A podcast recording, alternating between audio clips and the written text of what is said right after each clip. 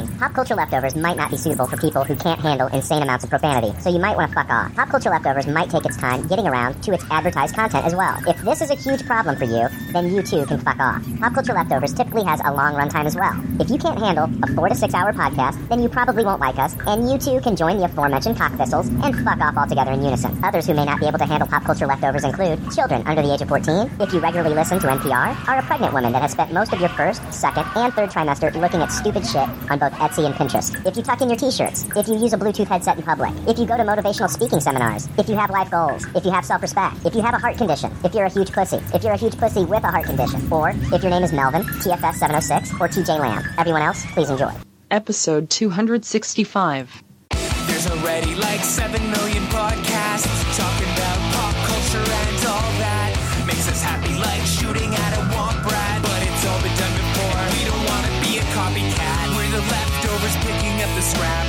dropped by the cool kids. it's a trap. Gonna toss it, gonna taste it. Do we love it? Hey, let's face it, can't erase it. Let's embrace it. Tupperware party. Subculture spill over like a vulture. Carry over counterculture, pushovers, pop culture. Leftovers. And for the uncool kids, what's to say has already been said. Leftovers. Pretty sure that the only talent is the band that's singing this. Pop culture leftovers. You're listening to the only podcast with the balls to bite a radioactive spider. It's Pop Culture Leftovers. Five, four, three, two, one. Hey, welcome to Pop Culture Leftovers, the only podcast that sounds even better the second day after it's been uploaded. I'm Brian. I'm Jake, and, And, we're, the, leftovers. All right, Jake, it's episode 265. And that means that we are one episode closer to the release of Cold Pursuit starring Liam Neeson coming to theaters February 8th. Oh man, I didn't know we were counting down to that. I am. you bet your ass I'm counting down to it, man. Oh my God. Cold Pursuit. He's a snowplow driver, and he's out for revenge against the drug dealers that killed his son, Jake. Yeah, it, so- it sounds fantastic. Hope is it R rated? It is R rated, sir. Oh, that's nice. I've seen the trailer, but the trailer was not a red band trailer. We are not alone this week, Jake. No, We have Mr. Joe Stark from Starkcast and my co host on Number One Comic Books with us. Joe, looking forward to Cold Pursuit? Oh yeah, yeah. I mean that sounds right up Liam Neeson's alley, right? Oh my gosh, this is made for Liam Neeson. that premise just sounds so silly. I hope they lean into it a little bit. Oh, I hope they do. Oh my gosh, it looks incredible. I've seen like the trailer in the theaters like three, four times now, and I'm just each and every time. Uh, it's called Cold Pursuit, but I'm warming up to it, baby. Yeah, I just said that. Fuck you. yeah, I would have loved to have been there for like the elevator pitch meeting for that movie, right? Oh Like, man, instant green light. I guarantee it was a snowplow driver in an elevator with Liam Neeson. and he's talking about his he's talking about his day. Liam Neeson's taking notes in his head, mental notes. Next thing you know, six months later, this guy's seeing this trailer. Fuck you, Liam Neeson! You stole my idea. That was all me. Oh man, yeah, that should be good. What was the, I kind of liked the other silly movie that what was the the airplane texting movie? I uh, forget what that silly thing was called. I don't know. I, It's it- more of the same. It rings you know? a bell. It rings a bell. And you know another movie I'm looking forward to is have you guys seen the trailer for the aftermath? You seen this? No. Oh, I haven't seen that one. Oh my god, it is hot. It's hot. It's uh Keira Knightley and Alexander Skarsgård and Jason Clarke. And it's like set in World War II. It's like right after the end of the war.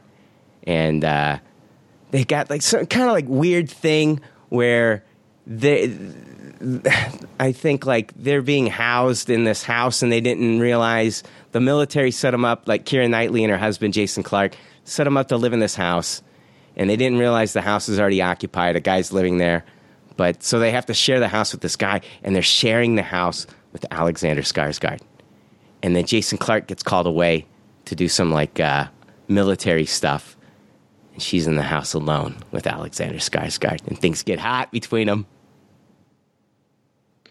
Ah, I need to see this trailer. So they get they don't get creepy. It's not a thriller. It's it's I don't know. romantic. It could go thriller. It could go thriller. Not Michael Jackson thriller. Nobody doing the zombie dance, but it could go. no Vincent Price. yeah, no Vincent Price. You know, um, but yeah, it, it, it's crazy because like like uh, he. They're walking like Kieran Knightley's walking past him on the stairs. She's going up, he's going down, and he turns around and looks at her. And then he's outside chopping wood. She's looking out the window, and he catches her looking at him. And then, like, you know, just like brief touches, they touch each other's hands real brief. Oh, man, it's to get hot. And then, of course, Jason Clarke's to have to come home, or dumpy looking husband. And meanwhile, she's been left alone with this Norse god. Uh, yes, yes. Guys, this is not going to be a this is this is a regular episode. But you know what? It's the end of the year. Jake, Jake, we didn't even do this last year. We didn't even have an episode last week. Oh, we year. didn't. I didn't even remember that. Well, I had my injury and everything, so it was kind of like off the table, I believe. Oh yeah, and I think the way the holidays fell, they were more weekendish too, which made it more difficult. Yeah, so. All right. Yeah, we'll be back. Uh, yeah, this movie looks hot. Check out the trailer for the aftermath. It looks really hot. I just, whew, man. I just I just bookmarked the trailer. Gosh, yeah. Bookmark it. Do whatever you got to do with it. I'm telling you, it's it's it's it's hot. But anyway, yeah, uh, we're back with a regular episode. Last week we did uh, all the movie reviews, and I know that drives some people crazy. Some people want to listen to a regular episode. Jake, they they're like, I'm not going to go see Bumblebee. I'm not going to go see Aquaman. Because I'm, I'm I listen to podcasts, and like when podcasts do that, I'm like, oh fuck, I can't listen this week. And so people are Yeah, happy. but you don't have to be vocal about it. Just listen to some other podcasts. Yeah, exactly. I, I, nobody was vocal about it. I'm just saying. I just I just know how people are, you know, and I get it. I get it. Next week's not a regular episode though, Jake, and that's going to piss people off again. Next week is the sixth annual Tupperware Awards, where we're handing out Tuppies. Yeah, that's exciting. The Tupperware episode is one of my favorite episodes every year. It's fun. It's fun. We just talk about what we loved all year, so I really enjoy that. But now we're going to jump into our iTunes reviews. If it's one star five,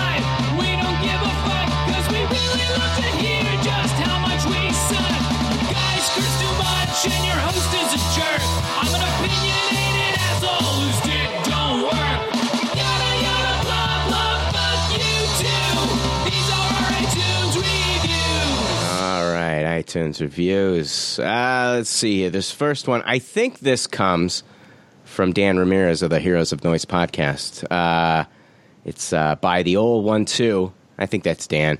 It's uh, titled "The Best," and it goes on to say, "This is my go-to podcast for the latest news in film, television, and comics." Brian and Jake are a fantastic duo that really know their stuff. They also have great chemistry and banter. You can really tell that Brian loves what he does, and it complements the show nicely. He takes extensive notes and brings great insight, which he infuses into the conversation with PCL's various guests each week. I infuse. Infuse, that's a word they use on those cooking shows. They infuse it with flavors, right? Yes, yes, I like a garlic infusion. Garlic infusion. Yes. That's I, I don't know where I'm going with this, Jake. I just just- I really am the I I, I have I'm kind of like hitting a brick wall with this one. Yeah, I don't know how to make this funny either. I, I was I was brainstorming for you. Yeah, yeah. Thanks, Jake. Um, yeah, we did it. Yeah. Um, yeah, it goes on to say he's also funny as fuck. At four plus hours long, PCL is great for commutes, which is how I actually discovered them. I was looking for something to pass the time and ended up finding my favorite podcast. If you're interested in all things pop culture, do yourself a favor and subscribe now. So that I believe that's Dan. Oh, that, that's a great review. Even I can't needle apart that review. Yeah, it was in. What was it? Well, it was infused with something. The garlic, uh, maybe a lemon garlic. A lemon garlic. Yeah, yeah, like a like a salmon, baked salmon infused with Yep. lemon. Don't they use like a big like cooking syringe to do that kind of thing too? I think so. Have you seen the commercial where they take they sh- they take like the spices and they put them in like that fucking uh, I don't know that it's like a baster and then they pump it into the meat. That's and then they show like the you can kind of see like uh, from the side view you can actually see like the shit going. It looks gross. Yeah, they're No, I've- cutting off I've not slices seen and it looks like a ham loaf. You're both talking at the same time. I didn't catch any of that. I have not seen that. Was all I was saying. Yeah, Let's see here. This next one comes from uh, Gallon 01. It's titled I Love This Podcast. It's five star. And it just goes on to say, num, num, num, num, num. Apparently, he's been infused with something. Yeah, he's really enjoying the lemon garlic. Mm, it's good. It's tasty. Uh, this next one uh, comes from It's Big John. It's a five star. And it's titled with actually four stars, so it makes no sense. I understand what's going on here, Big John. Anyway, great podcast. I work overnights for Walmart, and I must say, Monday nights are the only nights that go pr- by pretty fast because of the two of you. I've enjoyed every show. I want to thank you for all your hard work you guys do to keep us informed on the culture. Keep up the good work, guys. That comes from It's Big John. All right, thanks, Big John. You just got past the hardest part of the year for your job, so good on you. I hear you. Remember Big John Studd, the wrestler? Oh yeah, love Big John Studd, the first winner of the first ever Royal Rumble. Listen to you, Mister Facts, Mister Facts guy over there. Yeah, first thing I think of when I hear his name is that dumb fact. Yeah, Uh, that's yeah. Is that his claim to fame, Big John Studd? Was it, he was tag team? Basically, Was he tag team partners with uh, King Kong Bundy for a little while? For like, uh, right? no, yeah, I think so. Everyone was tag team partners with everybody for a little while at some point. Yeah. Next one comes from Tone Hall, 86. It's titled Thanks. It's five star. Thank you for being loyal, diehard Transformers fans. After listening to your Bumblebee review, it's exciting to hear people talk about Gen 1 characters, my favorite cartoon of the past. That comes from Tone Hall, 86. Must be a Star Wars fan that tuned in and listened and enjoyed that episode. So thank you. Yeah, that's awesome. That's nice. Yeah. I don't know. What do we got? What do we got here? yeah, we got a Podbean here, but it's it's just a follow up. Two weeks ago, we t- uh, JC Blignot left us a fucking Podbean. Hold on, let me play this fucking thing. Oh God. Oh. Oh. Oh, yeah, right there. Oh, right there. Mm. Mm. Mm. Oh God, I'm gonna come. All right, Jesus. she must have watched the trailer. For, she must have watched the trailer for the aftermath. I work in an office full of women, so it's like refreshing to hear that and not be diving for my phone to turn the volume down. Oh, I bet.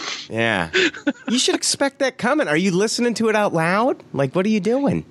Yeah, I'm just using my phone speaker and I got it sitting on my desk. I got, I got an office, so I'm kind of, you know, off the rest of everybody else, but I mean, they can, they say they can hear bits and pieces of the podcasts I listen to because it's mostly what I do all day. I just have a podcast playing all day on my desk. She was playing with her bits and pieces, wasn't she? Yeah. Oh, for sure, right? Yeah. okay. This, uh, JC Blignot 2011. How's it, Brian and Jake? The way you pronounce my surname makes you sound like Nailed It's Judge saying buttercream. My home language is Afrikaans, just like Charlize Theron. I have a nice Afrikaans word of the day for you. Your podcast is bifak, meaning fucking good. Until next week. No, don't, don't, don't reply next week. Just leave it alone. just like, like, just leave it alone. Stop. You don't want like a word of the week left on Podbean there. it's- yeah, it's not like a little follow up segment where it's like, oh, you know, yeah, you know, little special guest stars every week, same person. We're not doing that. I'm not playing that shit. All right. So thank you for that. Uh, next one. Uh, no, I don't have any more. That's it. Um, oh, I did have a, a, a Michael Cannon mashup that I wanted to talk about this week. All right, what you got? All right, here we go. It is titled Crowhemian Rhapsody. So it's going to be Freddie Mercury dressed as the crow. I like it. I like it. That's awesome. Yeah. So Michael, have fun, have at it. if you got the time. Uh, I want to thank. Uh, I got some gifts this week. I, I, I hopefully I can remember to open them at the end of the podcast. Uh, I did get a uh, Christmas card in the mail from Philip Guillet, so thank you, Philip. And then I got three packages here. Hopefully, I'll remember. I've been forgetting every week to open them, so I apologize for that. But we are going to be jumping right now into our iTunes, not iTunes. Jesus Christ, I'm all over the place. Jump Yeah, let's let's not do those again. Those weren't our best iTunes reviews. now. Uh, we're going to jump into good pop, bad pop. It's time for more leftover reviews with Good Pop, Bad Pop. Good Pop, Bad Pop is where we talk about the things in the previous week and or weeks that we either watched or read. Sometimes we rate these things. And if this is your first time listening, we want you to be familiar with our rating system. The rating system is simple. If the leftovers don't like something, they toss it. If they do like something, they suggest you taste it. And if it's brilliant, it gets a Tupperware rating. If all the leftovers love it, then it gets the pinnacle of success, a Tupperware party. All right, what are we doing? Uh, see here. Ah, man, it's been a long week. I, I've been sick. I'm starting to finally feel better, so that's good. But I'm not drinking because I know if I drink, it'll fuck me up, and I'll be sick all over again. I wish I was. Yeah. drinking. I wish I was drinking. Oh yeah, I bet I bet you do. Oh man. Hopefully you get better next week though. You can pound them next week. Fucking A. I tried to watch a movie on Amazon Prime. I was telling you about this earlier in the week, Joe. The Quacky Slasher. That sounds amazing. Yeah, it sounds amazing. It's a short film, 35 minutes. I got through maybe 10. Uh, the tagline for this one is Don't Fuck with the Duck. It's about a uh, serial killer. I think it's about a serial killer. There was a duck mask, and I couldn't get through it. It was absolutely terrible. So if you want to watch it, it's on Amazon Prime. It's called The Quacky Slasher. Check it out. Don't fuck with the duck. Anyway, let's move into. We watched some trailers this week. I want to talk about two of them right off at the top uh, the Hellboy trailer and then the Men in Black International trailer. Uh, we'll talk about um, the Men in Black International trailer first. Chris Hemsworth and Tessa Thompson are lead agents H and M, respectively, in this UK set take on the sci-fi comedy film.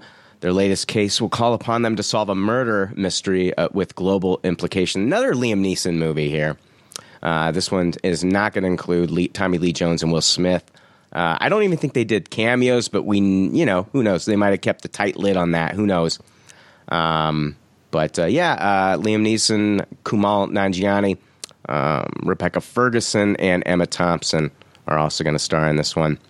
Uh, F. Gary Gray's going to direct. And what did you guys think, Jake? I thought this looked pretty fun. Um, I'm gonna give this like a high taste it for a trailer. Uh, this looked way more fun and you know not as dumb as I thought it potentially could be. Um, I didn't realize it was going to take place in like the actual Men in Black cinematic universe, but it does kind of seem that way, right? With seeing some of the aliens and people we're accustomed to from the previous movies. So yeah, I thought this looked looked fun. I'll definitely be checking this out. Decent trailer. yeah, I have no problem with this being uh, set in the same kind of like universe, same continuity, and all that. Because I kind of thought that, and I said this, we said this, that this movie was kind of ripe. That this, you know, whole franchise was ripe to be, you know, set in the same universe because I, I think Men in Black has like a, it's got a ton of stories to tell.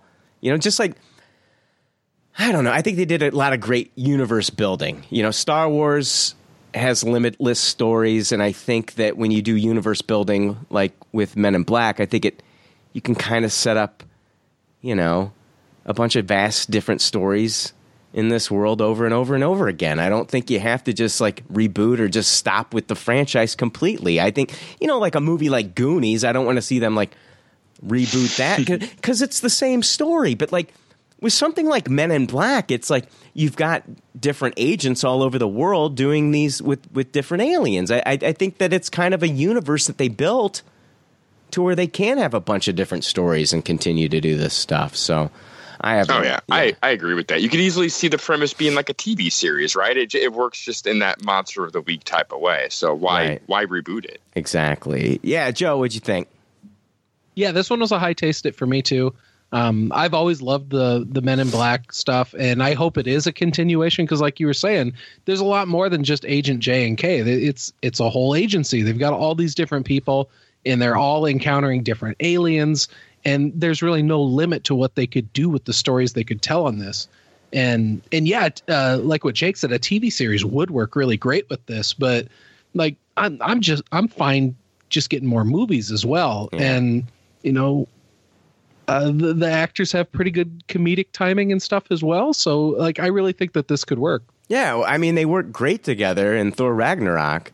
Yeah. So you know, here they are again. I think it's a it's a good duo.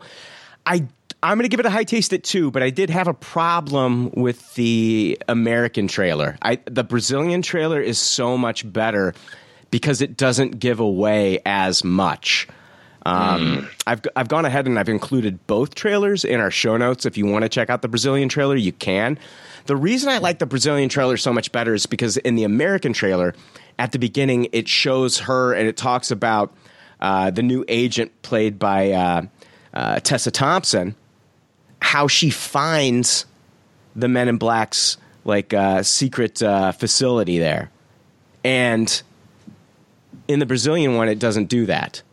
So you just see her as like a new agent. And I think that's a better way to go into the movie. It's just to like see, and then all of a sudden at the beginning of the movie, she's not part of the agency. And you're like, wait, in the trailer, I saw her as like like a new agent. Like, how does this happen? And and then you're surprised. So I think like the people that just watched the Brazilian trailer, I honestly feel like they're going to have a better experience if they don't watch the American trailer because I felt like that that was a big giveaway. I'm not saying it's going to ruin the movie for me, but I think like they pulled back a little bit and I really appreciated that a lot more. Yeah, that's a little bit silly to show so much origin story when at the end of the day we're going to see posters with her with the costume on, right? So Yeah. why do they need to spoil that in the trailer? Yeah, I didn't get it. They showed everything for her like shooting uh suiting up for the first time and uh, like everything. I was just like, "Come on, just save that for the fucking movie." But I mean, it doesn't affect my rating of the trailer, it doesn't affect my rating for the movie when it comes out. It's just one of those things where I just felt like after I watched that Brazilian trailer that they had done it so much better. And I actually thought that the first time I watched the American trailer, like, why are they showing this? We, they could have kept it. And then I watched the Brazilian trailer. I'm like, they didn't show us that. Brilliant. That's the one. That's the one we should have got. Um, so I, I'll give it a high tasted as well. Looking forward to it. Looks like a lot of fun, and um, you know, uh, Liam Neeson's in it, so that'll be cool. Yeah, does he is he going to have a freaking snowblower? Uh, snowplow. Well, it'd be a little bit toned down since this isn't the big, you know, snowplow movie. Oh, okay. So a snowblower in this movie. I see what you did there. Yeah, that was that was good, Jake. that was good. Uh, yeah, that movie opens June fourteenth. Looking forward to it. Hellboy. That trailer came out. Uh, Neil Marshall's going to direct this one from a script by Andrew Cosby. Uh, story is about uh, Hellboy, played now by David Harbour, not Ron Perlman. He's caught between the worlds of the supernatural and human, and battles an ancient sorceress bent on revenge. Uh, the film also stars Ian McShane as Hellboy's adopted father, Professor Trevor Bruttenholm. Uh, Milla Jovovich is villain Nimue, and uh, she's going to be the Blood Queen, I'm guessing. Um, Sasha Lane, or is Blood Queen a completely different character? Uh, Then a character from the original movie. No, um, she's listed here as Nimue. The main this movie was originally called Hellboy and the Blood Queen, I believe. Um, they have since pulled back on the title, and it's just called Hellboy. Um, but I think we are still encountering the Blood Queen. I was just asking if Milla Jovovich is the Blood Queen. I don't think we know. I bet she is, right? You're going to have a big name as that character, and having her as a villain seems to make a lot of sense. Yeah. What What did you uh, What did you think about the Hellboy trailer, Joe? I liked the trailer a lot. Um, I give this one a high tasted as well. I'm so used to seeing Ron Perlman's version of Hellboy that it's it's going to take a little bit of getting used to just seeing David Harbour's face in the makeup. But I liked the way that the makeup and everything in it looked. Um, the, I thought the music in the trailer was great. I, I liked the little bit of humor in it with the the lady asking for ID because it's like really who else looks like this. and um, yeah, yeah, I I liked this trailer. Um, it, it does have a lot to live up to because the two Hellboy movies that were out are, are really really good.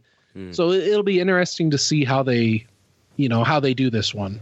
Well, that's going to be R. We know that's what's going to kind of set it apart from, you know, the original Guillermo del Toro ones. Jake, what did you think? Uh, I kind of hated this. I, I'm going to go ahead and toss it. I mean, maybe this movie will be good at the end of the day, and, and we're just not seeing a lot because of the R. But I, I just had a really hard time stomaching it. Like, I, if you're going to be this similar to the Del Toro stuff, then why do it at all? Like, right? You know, there was just so much to do about the Hellboy 3 thing. And I was one of the people that was like really fine with them just moving forward and doing a new thing.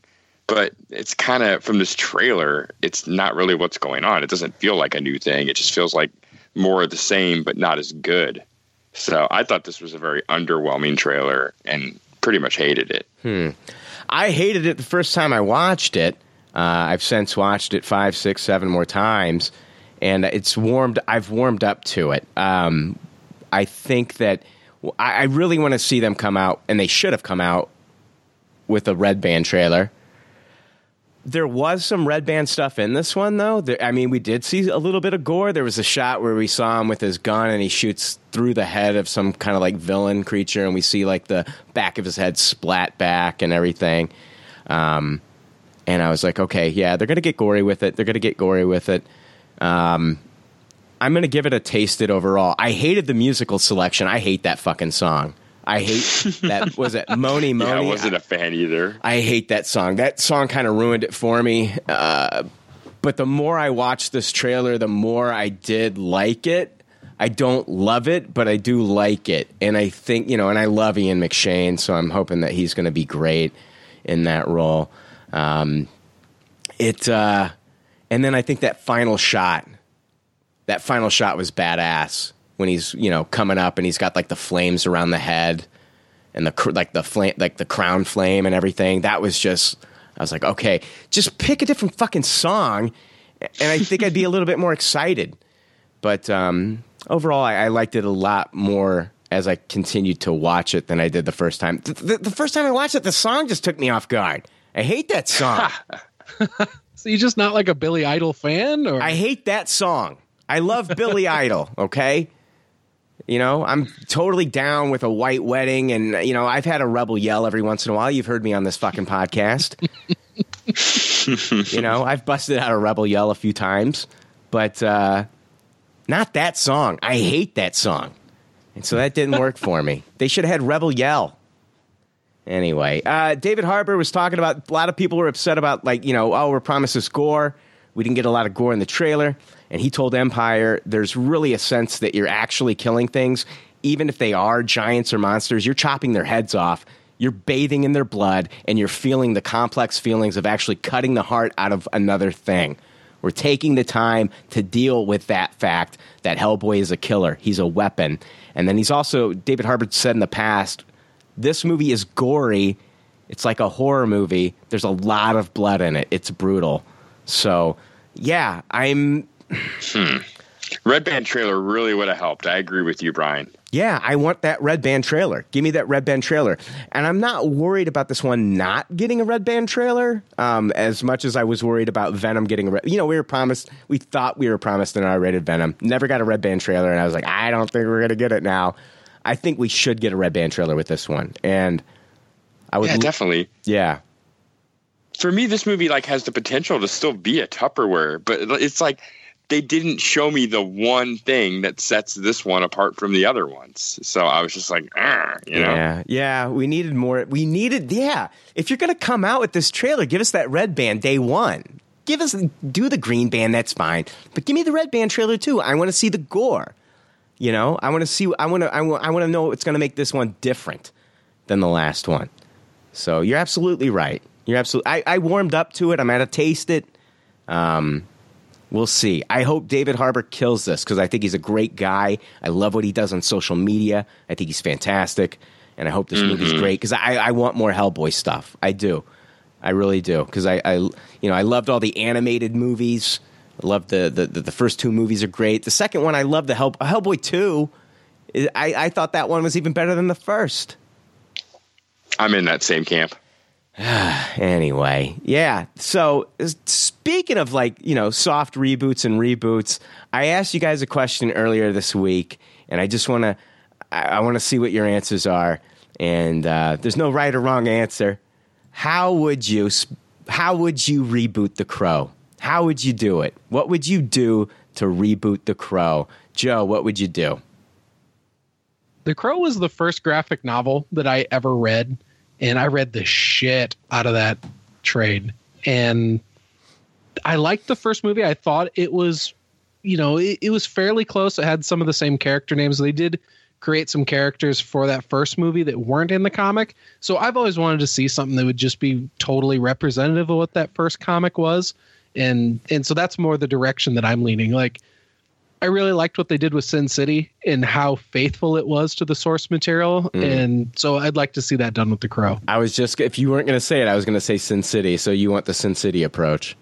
Absolutely. Okay. Jake, what would you do? How would you reboot The Crow, man? This is a tough one. Corin Hardy was supposed to do it with Jason Momoa.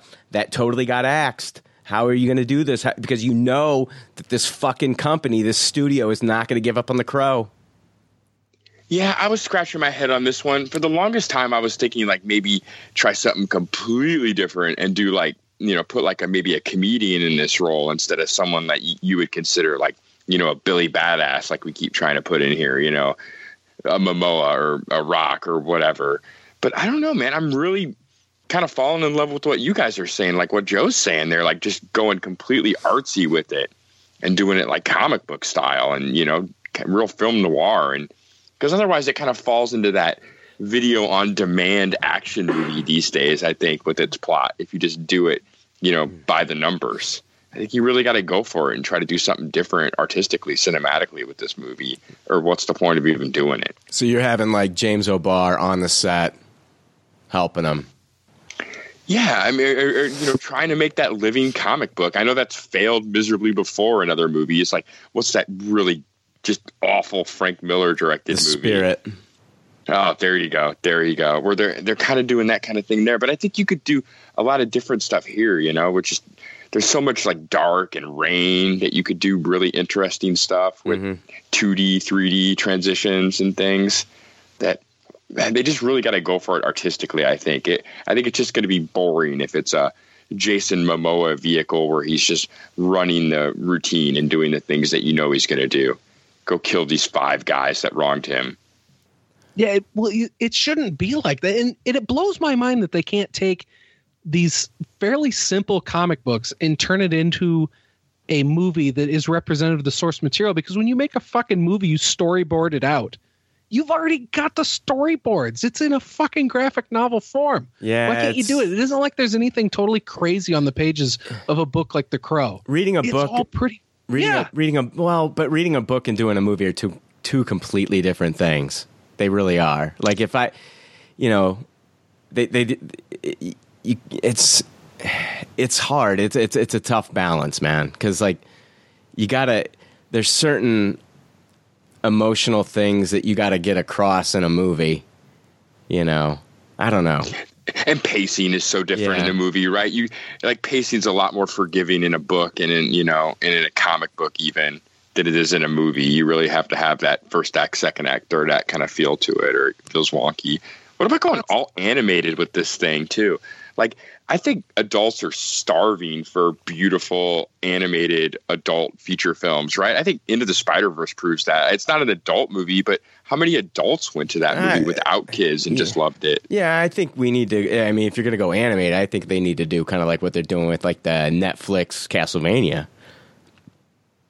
Yeah, exactly. But just really bold, interesting animation, you know, cinematic animation. I with material like The Crow, that could be really amazing. Yeah, I mean, they're doing an anime style with the Castlevania stuff, so it looks incredible. Yeah, with the 3D rendering animation and everything. Uh, it's not the 3D rendering animation. Yeah, that'd be cool. Like I, I could see Conan the Barbarian would be an amazing like R-rated adult animation movie. Like there's so much material ripe for that. I feel that could make a shit ton of money. I feel like audiences are kind of starved for that. My suggestion, and I've said this before, but I got two. I got two different ones for The Crow. First one would be uh, a female crow. Let's get like I, I've said Tatiana Maslany so many times, and then get like Leigh Whannell, the director from Upgrade, to do the movie with Tatiana Maslany. Have a female lead in there. I think that that would be pretty fucking incredible. Upgrade was great. I love that movie. Get Leigh Whannell, Tatiana Maslany, do a reboot of The Crow. I'm down. The other one would be get Gareth Evans from The Raid and get those guys in there to do an Indonesian version of The Crow. Ah, just all out action mayhem. That'd be cool. Yeah. The action would be so good. Because, I mean, you know, Brandon Lee, you know, was raised on martial arts, but he didn't use martial arts in The Crow. But if you got the guys from The Raid in there, man, you could make it pretty fucking bloody. Go uh, go rated R and make it pretty fucking bloody, and still have all like the, the martial arts moves and stuff like that for the Crow. I think it'd be pretty in, pretty incredible. I, I would like to see that movie. That would be fun. Yeah, I, I, like that even more than, uh, and I love Tatiana Maslany, but that still feels like paint by the numbers if you just do it by the book and remake The Crow. Yeah, Like I love the I love the raid idea. It really brings a whole new element to the whole idea.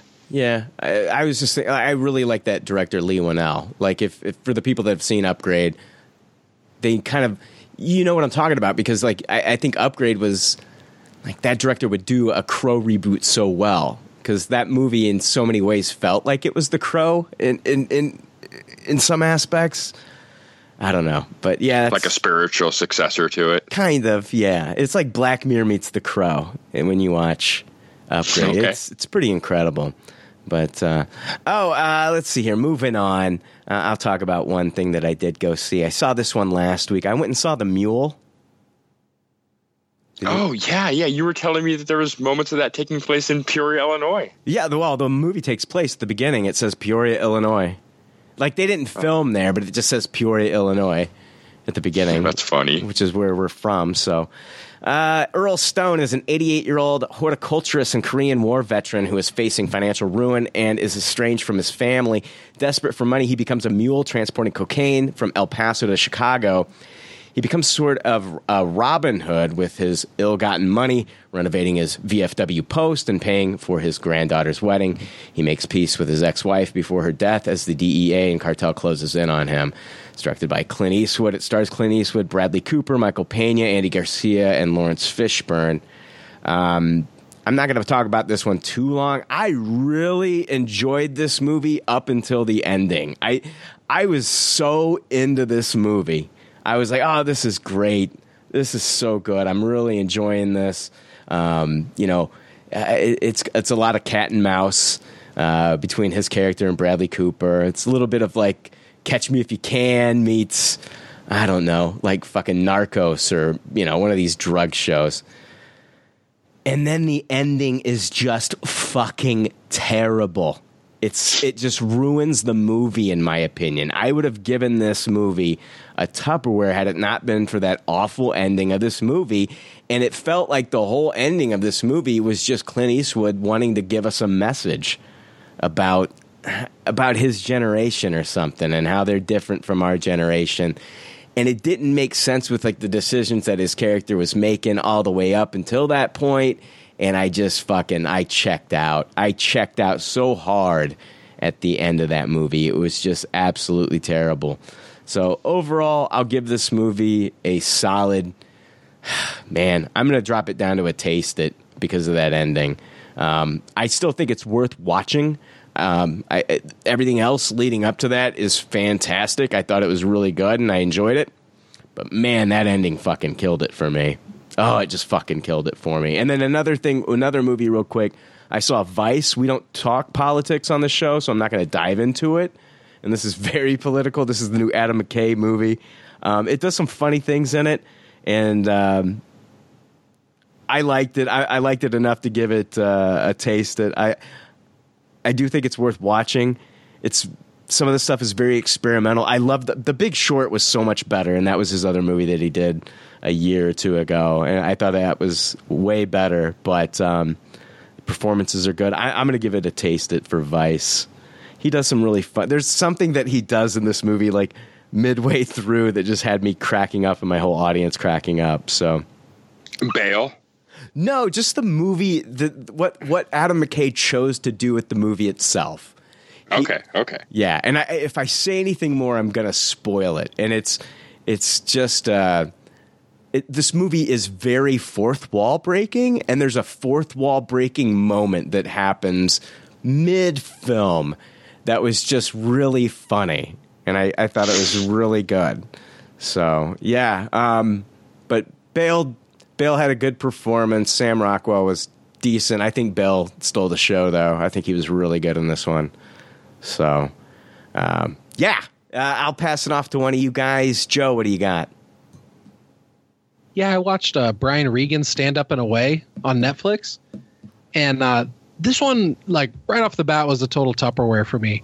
Uh, I've been a huge Brian Regan fan for years and years, and this was really interesting because it's like it's his stand-up's greatest hits, but then there's a sketch comedy that's after the bit, and it's somewhat related to the bit that played.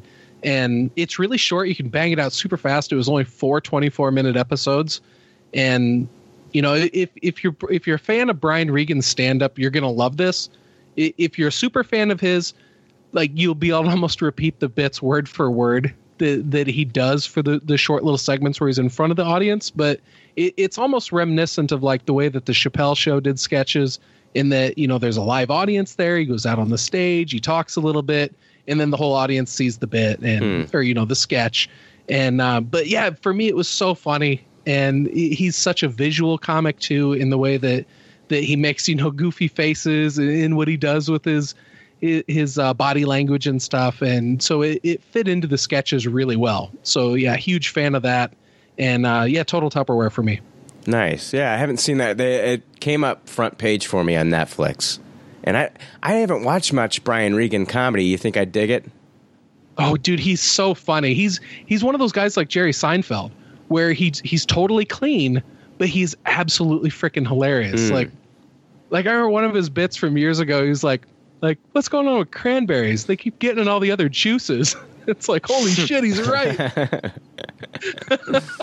like somebody tell that guy selling the cranberries slow down. but I mean, and, and it's only four episodes, so it it's almost like is Netflix just kind of throwing a little of a bone here? Let's see what sort of exposure this gets. Are there a lot of people watching it? Yeah. And so, really, I, I hope a lot of people watch it. I hope it's successful because I would love to see more of this. Like, Well, like four minutes was almost just a tease. Are you for doing- four episodes? Are you doing the thumbs up thing on the things that you like, Joe?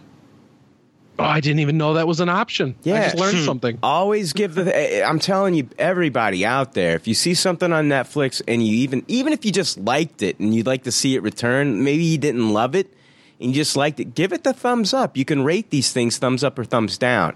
Um, so just give it the thumbs up. I never thumbs down anything because I figure to myself that somebody else out there might like this, and I don't want to affect them not being able to see that show. I don't want to. Not, like my vote is going to go that far, but I, I don't. You know, if somebody likes it, I, I don't have to watch it. You see what I mean? So I just give thumbs up to everything that I love on Netflix. Yeah, that makes sense. I felt a lot more different about it back when it was the old five star system. Yeah. Like it was like you're actually rating something, where now it does feel more like you're kind of giving your vote for the show or not. Even with the five star, even if I wanted, even if I just liked something and I thought it was deserving of a three star, if I wanted it, if I liked it enough for it to come back, I'd always give stuff five stars. And that's how I do everything on IMDb as well. Like when I go to IMDb, it's like, okay, yeah, this was definitely a six star, but I'm going to give it a 10 because I want it to come back. I'm Yeah, not- you yeah, know? exactly. If you want another season, you really got to just go go to the moon with your rating. Exactly. That makes sense. Yeah. Yeah. You got anything else, Joe? Uh, yeah, I also watched the first episode of Watership Down on um, Netflix, and neat. that is oh, it's so good too. There's uh, it's four 50 minute episodes. I've only watched the first one so far. Uh, Watership Down is based on a 1972 novel of the same name by Richard Adams, and i- if you've never heard of Watership Down, um, it, it's it's more or less there's these two brothers, and one of them has got like kind of like this psychic ability, like he has dreams th- of things that are to come, and so the older brother knows this, and he has a dream that that this place where where this their whole community lives is going to get wiped out, and everybody's going to die, and so they go to like more or less the mayor of of their little town, and they say, you know, hey, we've got to get everybody out of here, but that guy doesn't take them seriously, and so they kind of spread the word around, and just like a, them and like a handful of their friends leave, and they go on this big journey to set out and, and build this new community. And along the way, they run into other communities, like ones with like religious fanatics, ones that are like uh, like prisoners, and then a, another community that's like totally militant run, and, and like all these people are living under martial law. And um, like the big twist in Watership Down is, you know, you get all this great emotion, all this great character development, and like they have all this really rich history and mythology behind them and everything. And the real twist on Watership Down is that these are all rabbits. And like it's not like anthropomorphized rabbits. These are like actual rabbits. They're like hopping around and shit. They're not picking up tools and using them with their hands. They're only doing the stuff that rabbits can do. And like this is just incredible. The first episode, it wasn't completely 100% to the book, but it was close enough to it that like it absolutely captured my heart. And at least as far as the first episode goes, it's a high taste it for me. Um, definitely recommend people checking this out. They they did a m- animated movie of it. I'm thinking it was the late 70s, early 80s, and it was really trippy. Like like right along like the same lines of like Secret of NIMH trippy. and uh, th- this one's great. And the if you just watch the trailer, I thought that the CGI was a little bit choppy in the trailer, but I didn't notice any choppy CGI in the episode. Like nothing that took me out of it anyway. So, yeah, de- definitely highly recommend Watership Down. Nice. That's on Netflix. Yeah, Aren't there some big name people involved in that? I, I remember reading about this months ago, but didn't realize it Oh, had come out yeah. already. Yeah. The main character is voiced by James McAvoy. You got John Boyega, Tom Wilkinson, Nicholas Hoult, Ben Kingsley, Wow. uh, Peter Capaldi does a voice in it. Great voice cast. Oh yeah, that is that that is huge. Mac, man, Netflix gets all the big names lately for all their stuff. It seems like. Yeah, people are really taking them seriously. That's for sure. They cast a wide net. I have to check that out. Yeah, I knew you mentioned it, but I didn't even get a chance to watch it. So I'll have to check that out. Sounds really good. Do you remember That's- the original movie, Brian? Uh-uh, I've never seen it. Oh, that shit scared me as a kid. it is scary. that, that original animation is wild, man. And Yeah. you know what's kind of funny is I, I picked up that book because of the the show Lost. Because anytime any of the characters, I was so obsessed with Lost. Anytime any of the characters in it were shown reading a book, I was like, I have to read that book because it might help me understand this show more. And in one of the episodes, Sawyer is reading Watership Down, and he's like, "Oh, it's about bunnies." And I'm like, "What the fuck?" I, okay, I'm buying this paperback, and it turned into one of my favorite novels that I've ever read. So this is really cool that's that awesome. they're doing. Yeah, Wow. Netflix is just pumping out so much shit. It's crazy. Can't keep yeah, up with it.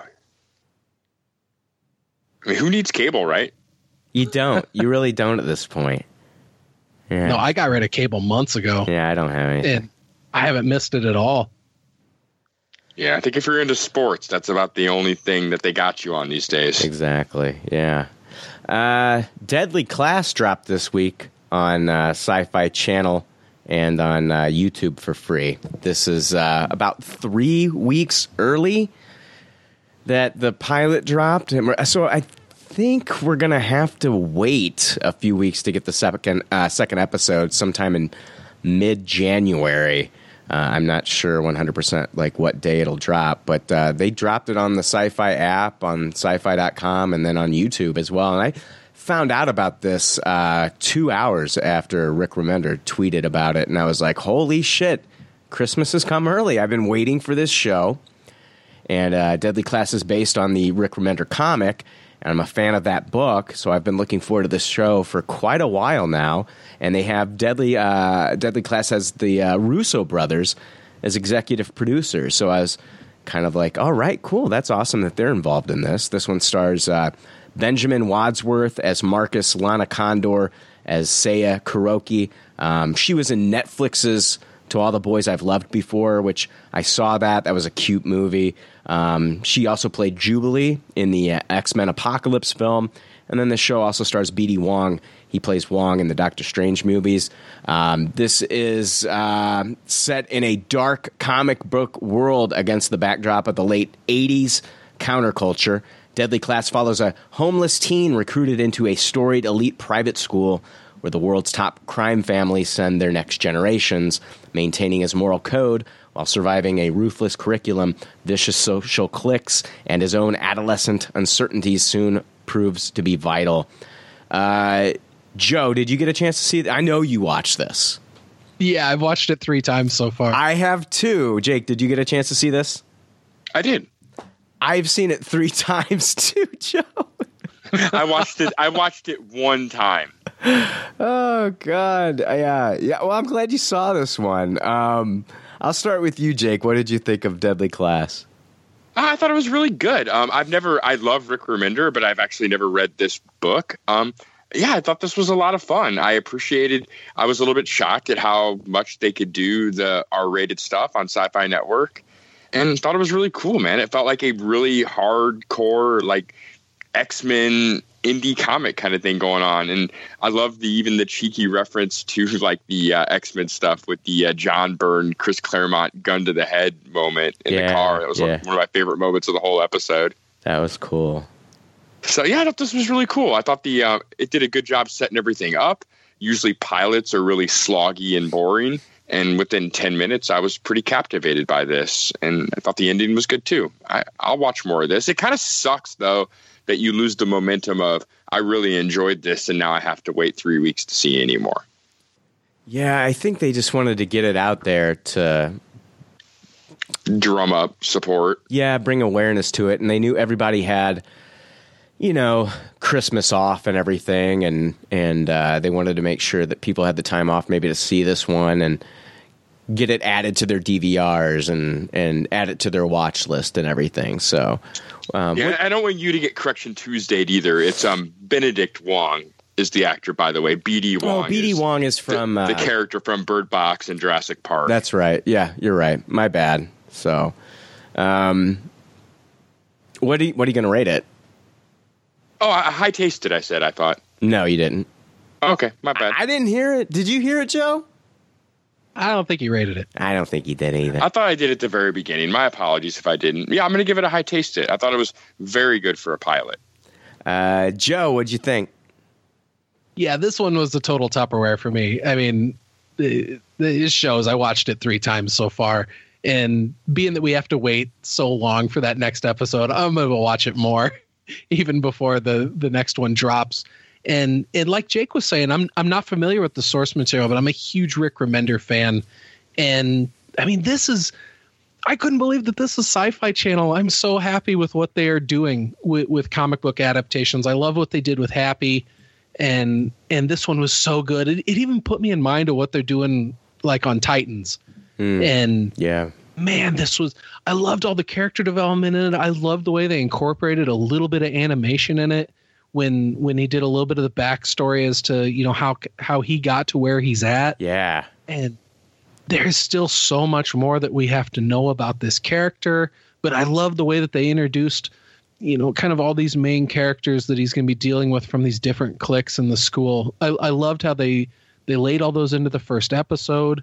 Uh, benedict wong's character was really really brutal and intriguing uh, they, they had one of my favorite people in the world in it henry rollins Yeah. the poisons teacher which was so cool and uh, and I love that this is taking place in the 80s. Um, Brian, what did you think of the soundtrack of this one? I loved it. I thought it was fantastic. I had so much fun sweet. with this. Yeah. I, I'm also going to give this a Tupperware. I, I, I am in love with this show. I am absolutely in love with this show. Um, I think I reviewed the first issue of this comic book on uh, one of the first episodes of PCL. Uh, so this is going back like nearly six years ago.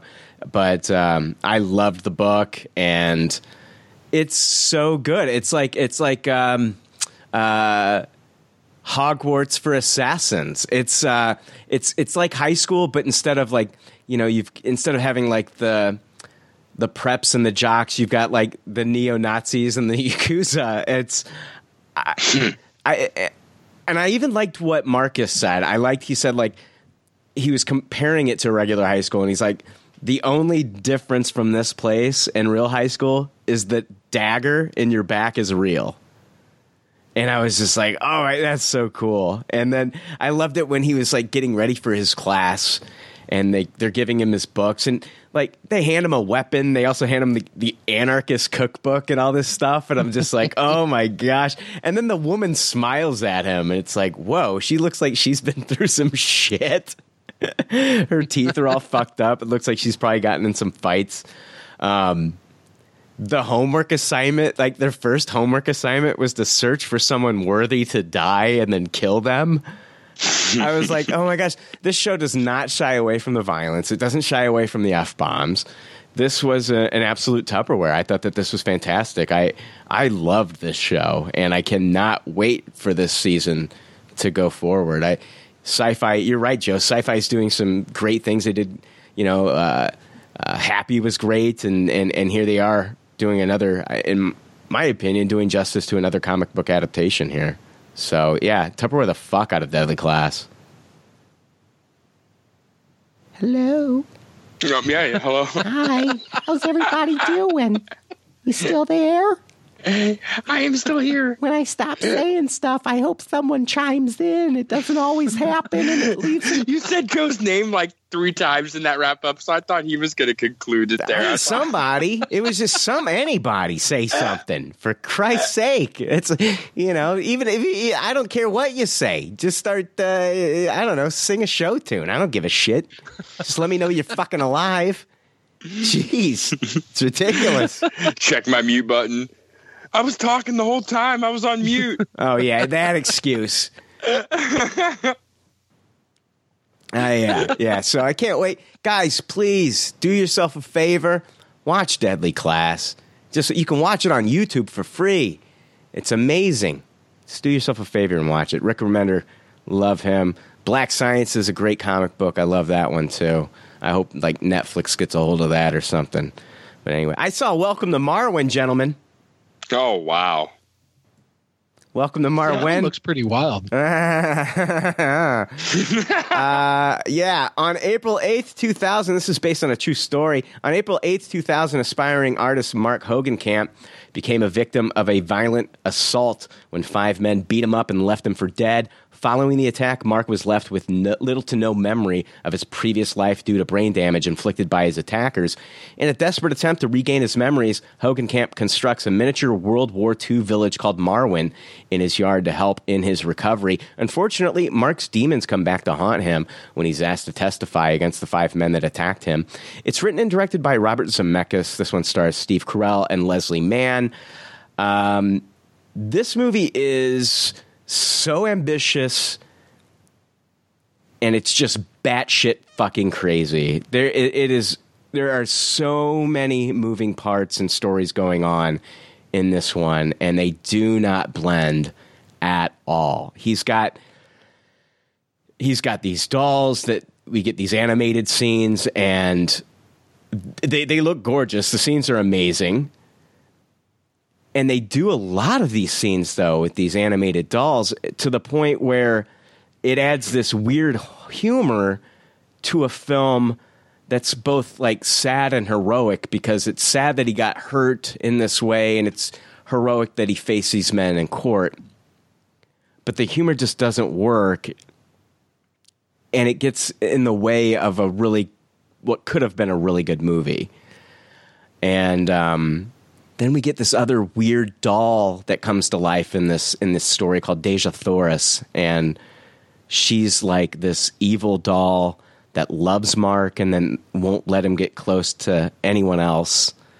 And there's a whole storyline with her that was just weird. And then Zemeckis is like I don't know what he was thinking when he did some of this stuff. Like it's it's got him written all over it, which I usually love in his movies. But this one to the point where he actually slips in a time traveling DeLorean and it doesn't work at all. It just it, it's terrible. It's just terrible. This movie is awful, absolutely awful. this is the. I saw this one on Christmas Day, and this is just a. I wanted to go see if Beale Street could talk, but it's not playing anywhere near me. So I'm like, okay, I'll watch Welcome to Marwen. M- More like Mar Never. There's never a when with this movie. Never watch this. This is terrible, and it does not work. It just, it just, it, it it just doesn't work. It's just it's there's so much going on, and it, it with with it's it's like there's if he would have just stuck to one thing, I, but it's now we're animated. Now it's funny. Now it's like I'm supposed to care about this guy now, and it, I would watch. There's a Mar. There's a welcome to. There's a welcome to Marwen like documentary. You can watch it on Kanopy. It's called Marwencol.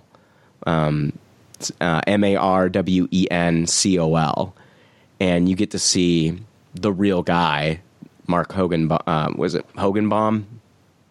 What's his fucking name? Yeah, Hogancamp. Excuse me, Hogancamp sounds like a fucking wrestling camp for kids with Hulk Hogan there, right? Um, all right, Eat your vitamins Eat your there. vitamins, train brother. Um, but yeah, you can watch Marwencol. It's a documentary. It's on Kanopy. You might be able to like check it out somewhere else, but you get to see kind of like what they changed for the film too. And uh, you know, they they changed quite a bit to be quite honest with you. Like in uh, some of the women in in the movie, all the women of Marwen are women that have kind of like helped him throughout his recovery. And in the actual documentary, there's like 27 different dolls, and like one of them is his mother, and like there, I don't know, it, it and like he wasn't attacked by these neo-Nazi men that they show in the actual movie. He was actually attacked by teenagers in real life. They they changed a lot just to kind of, I don't know, Modernize it, make modernize it modern yeah. day metaphor. It didn't help though. I mean, it, this movie is it, it's garbage. It is really bad, and I'm not just saying that because everybody's saying that. I'm saying that because it's bad. It's really bad. It is not a good movie. Um, That's sad to hear. Uh, The trailer was definitely intriguing, and man, I mean, Zemeckis. Usually, everything he does, I just absolutely love. So that's that is sad to hear. dude it's it's really really really bad the character of deja i think it's deja thoris this blue haired character that's this that's obsessed with it that that storyline just needs to go that was just fucking terrible it was just absolutely awful i i can i will never watch this movie again it's something that i think you need to see though just to see it just to see how bad it is to make up your own mind but it is yeah, I not do. good. I do want to see it. I, I believe Zemeckis is doing a movie with The Rock next, so hopefully, um, hopefully that'll improve his stature. I saw This, this is bombing. Well, I saw this. I saw this trailer, and I was like, "This." When I first saw the trailer, I was like, "This movie just seems odd." And I kind of warmed up to it a little bit later. I knew it was a Zemeckis, and I warmed up to it later. But my initial thoughts were like, "This just seems like an odd movie." It's based on a true story, and you're. I understand this guy, you know, in real life takes pictures of these dolls and like you want to animate that, but they did it so much. It shouldn't have been a huge part of the story. Um, yeah, just- I remember. I remember when we talked about this trailer on the episode, Mm-hmm. and you you were just kind of like, "This is weird." it, it, it is weird. It's very weird. It reminds me. It reminds me of uh, Wired, the John Buscemi, uh, John Buscemi, um, uh, the John Belushi movie that they made. That was Oh, the crappy one. It's really bad. Yeah, I mean it's it's a John Belushi kind of like uh, biopic, and they made it. Dan Aykroyd was telling people not to go see it. It's it's they basically took the story of like um, Scrooge and turned it into John Belushi. And John Belushi's I'm not kidding you, this is a real movie. John Belushi is dead in the movie and he has it's almost like he's being visited by the the ghosts of his past and he has to watch all the bad things that he did in his lifetime. Oh, what the fuck? It's- It's talking about like a kick them when they're down movie. Yeah, it's it's uh this movie came out in like the late 80s, I believe. And like I hadn't watched it for years because I heard like, you know, Dan Aykroyd say, "Oh, don't watch this movie." And then years later, I totally had forgotten about that, and I started watching it, and I was like, "This." Is, I got 30 minutes in, and I remembered how bad you know people were panning this movie, and I turned it off. I was like, "I'm out of respect for John Belushi, I'm not going to finish this pile of shit. This is terrible." I can't believe that. Yeah, the guy is the the man died, and they're going to make a movie where about him where he has to watch his life and the bad decisions that he made and the drug use and all that stuff, and do it in kind of like a Scrooge kind of kind of way, Christmas What a way. terrible decision of a way to make a like a biopic film about someone. Oh, it's, That- yeah, it was disgusting. It was disgusting. Yeah, it's called Wired. Never watch it. It is just a terrible fucking movie. Yeah. You guys want to take a break? Yeah, that'd be great. You, you good, Joe? Let's take a break. We'll take a break and we'll come back and we'll talk about Bird Box.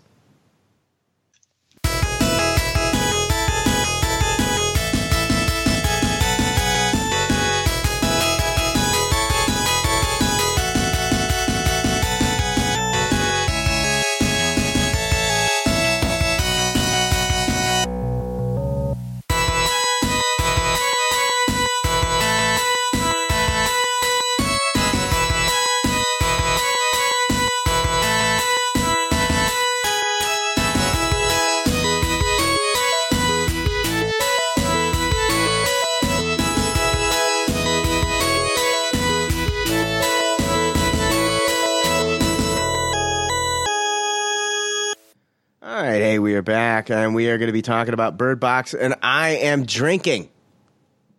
Yeah, good, Nice. good choice. Fuck it, right? Take the edge off. In the wake of an unknown global terror, a mother must find the strength to flee with her children down a treacherous river in search of safety. Due to unseen deadly forces, the perilous journey must be blind uh, must be made blindly. Directed by Academy Award winner Susanne Bier, Bird Box is a thriller starring Academy Award winner Sandra Bullock, John Malkovich, Sarah Paulson, B.D. Wong, and Trevante Rhodes. I got the right raw Wong.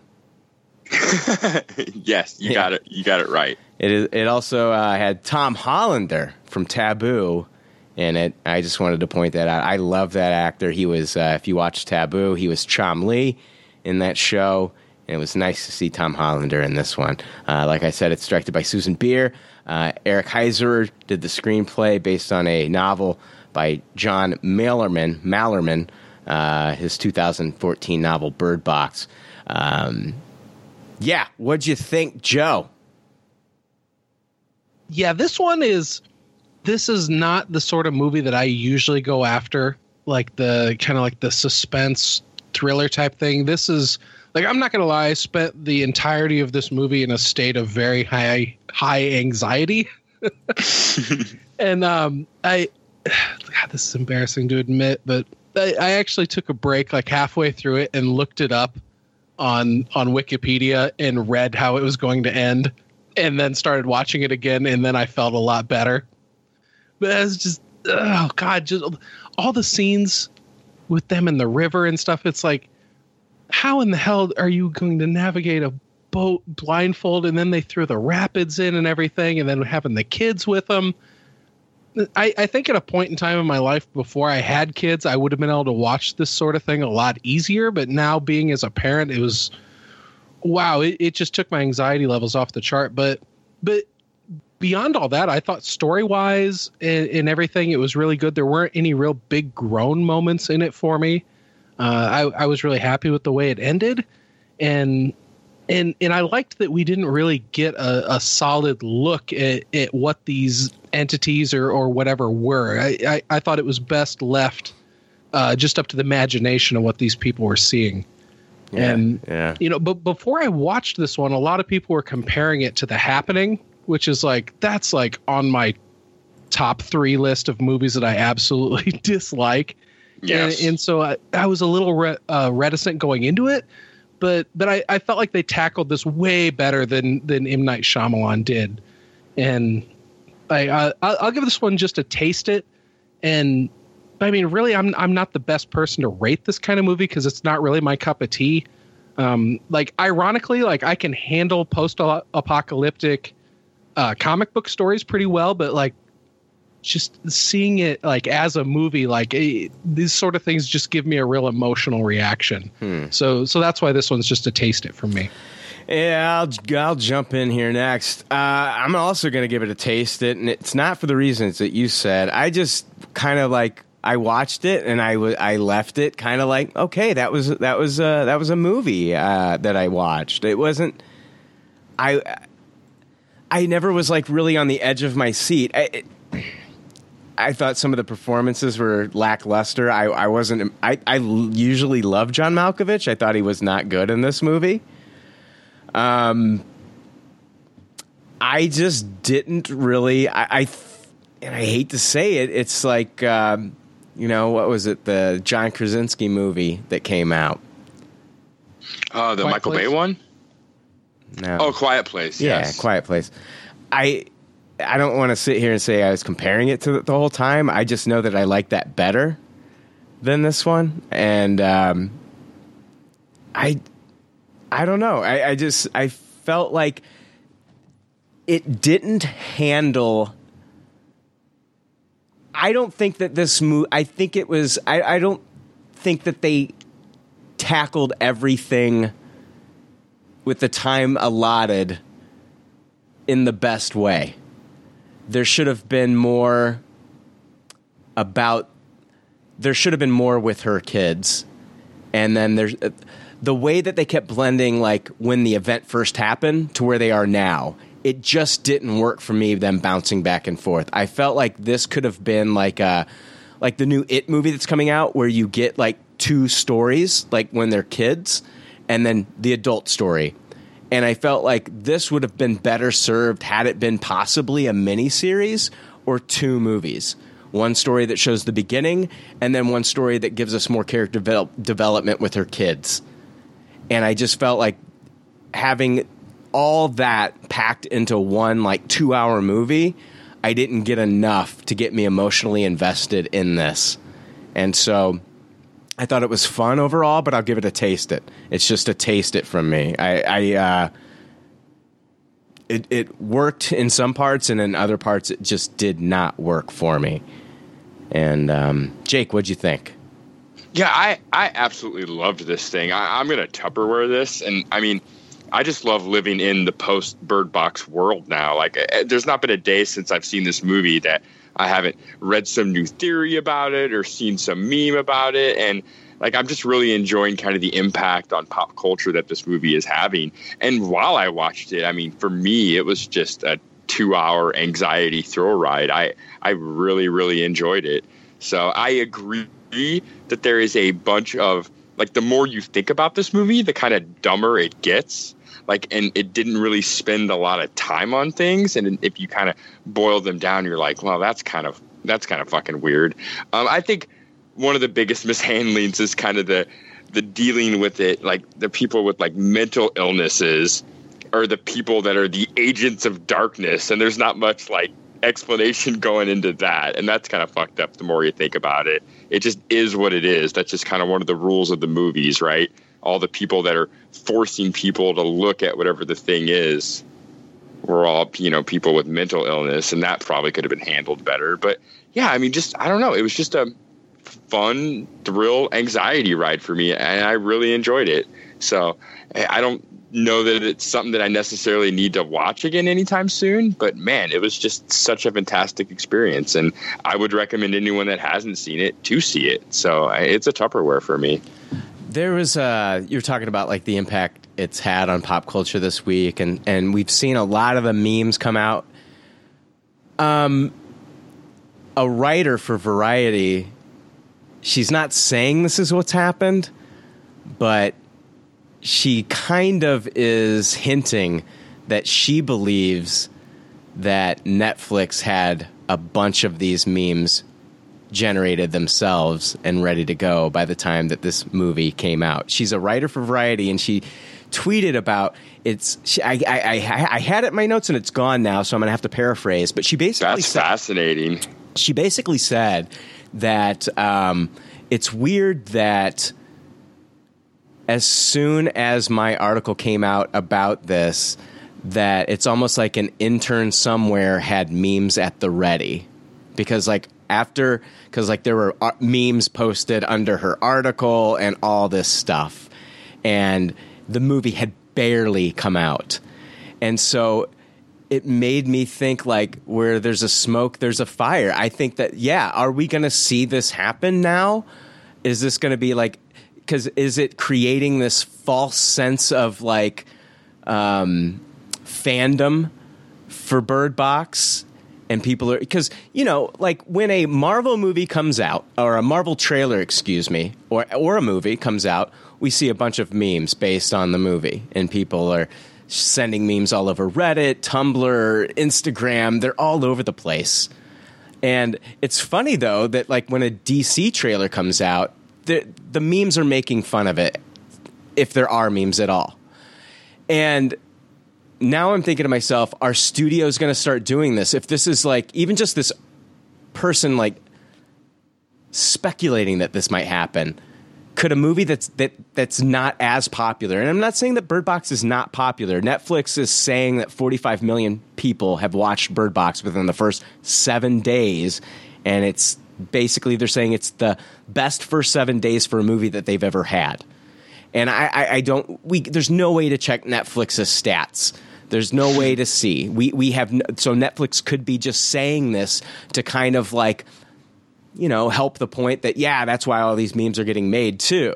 And I don't even think that they're really worried about it because you know what even if it's fabricated buzz, it's it's only helping more people watch Bird Box. But I don't want this to be the thing now where like other studios are look like looking at this and seeing like well, shit, we can do that too. Let's make up our own memes and like have them ready at the go as soon as the movie drops. It'll co- create like this false sense of excitement over this movie. Yeah, that's a valid fear. That, that's super fascinating to me. But I think it's only gonna like let's say hypothetically Netflix is making the memes, and I don't I don't put it against them. Like that very well could be true. I agree where there's smoke, there's fire. Yeah. But I, I think both sides of the equation have to work for it to work, right? Like if Bird Box wasn't watched by so many people, it wouldn't be so it wouldn't catch fire so quickly from the Netflix generated memes. Like this strategy could easily fall flat if the thing in question doesn't, you know, catch like wildfire in the first place, right? This show is just so easily memeable in the first place. Well, that goes the, uh, that goes back to like what I said. We don't have access to like really what people are watching on Netflix. We just have to take Netflix's word that it was the most successful movie that they've had launch within its first 77 days and that 45 million people watched it. There's no way for us to find out to fact check that to see if it's true. it just feels like there's a lot of people watching it, right? Like my boss at work asked me about it and he never watches movies. So it's like that kind of thing, it seems like at this point. Like it just you can just kind of feel that it's being watched by a lot of people. But yeah, I agree with everything you're saying.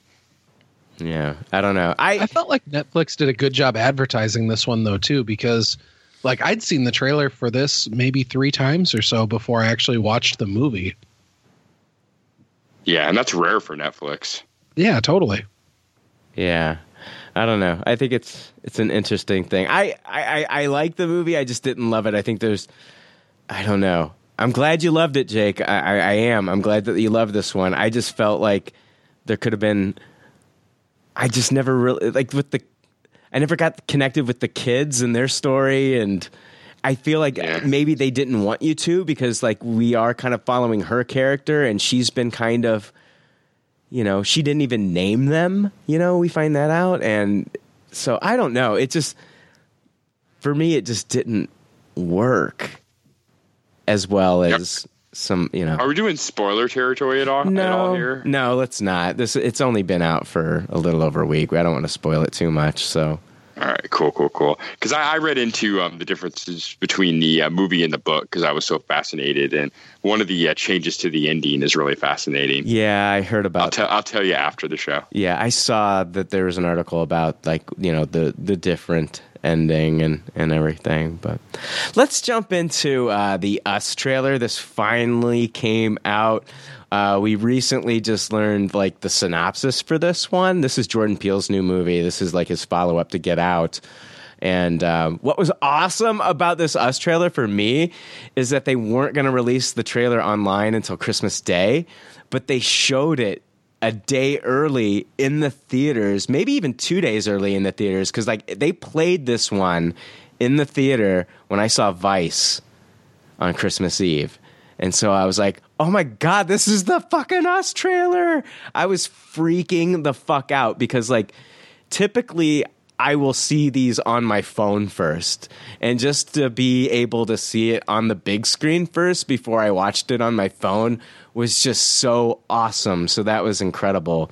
But um, yeah, the uh, Us trailer, after sending shockwaves across the contemporary culture and setting a new standard for provocative, socially conscious horror films with his directorial debut, Get Out, uh, Academy Award winning visionary Jordan Peele returns with another original nightmare that he has written, directed, and produced, set in present day along with the iconic Northern California coastline.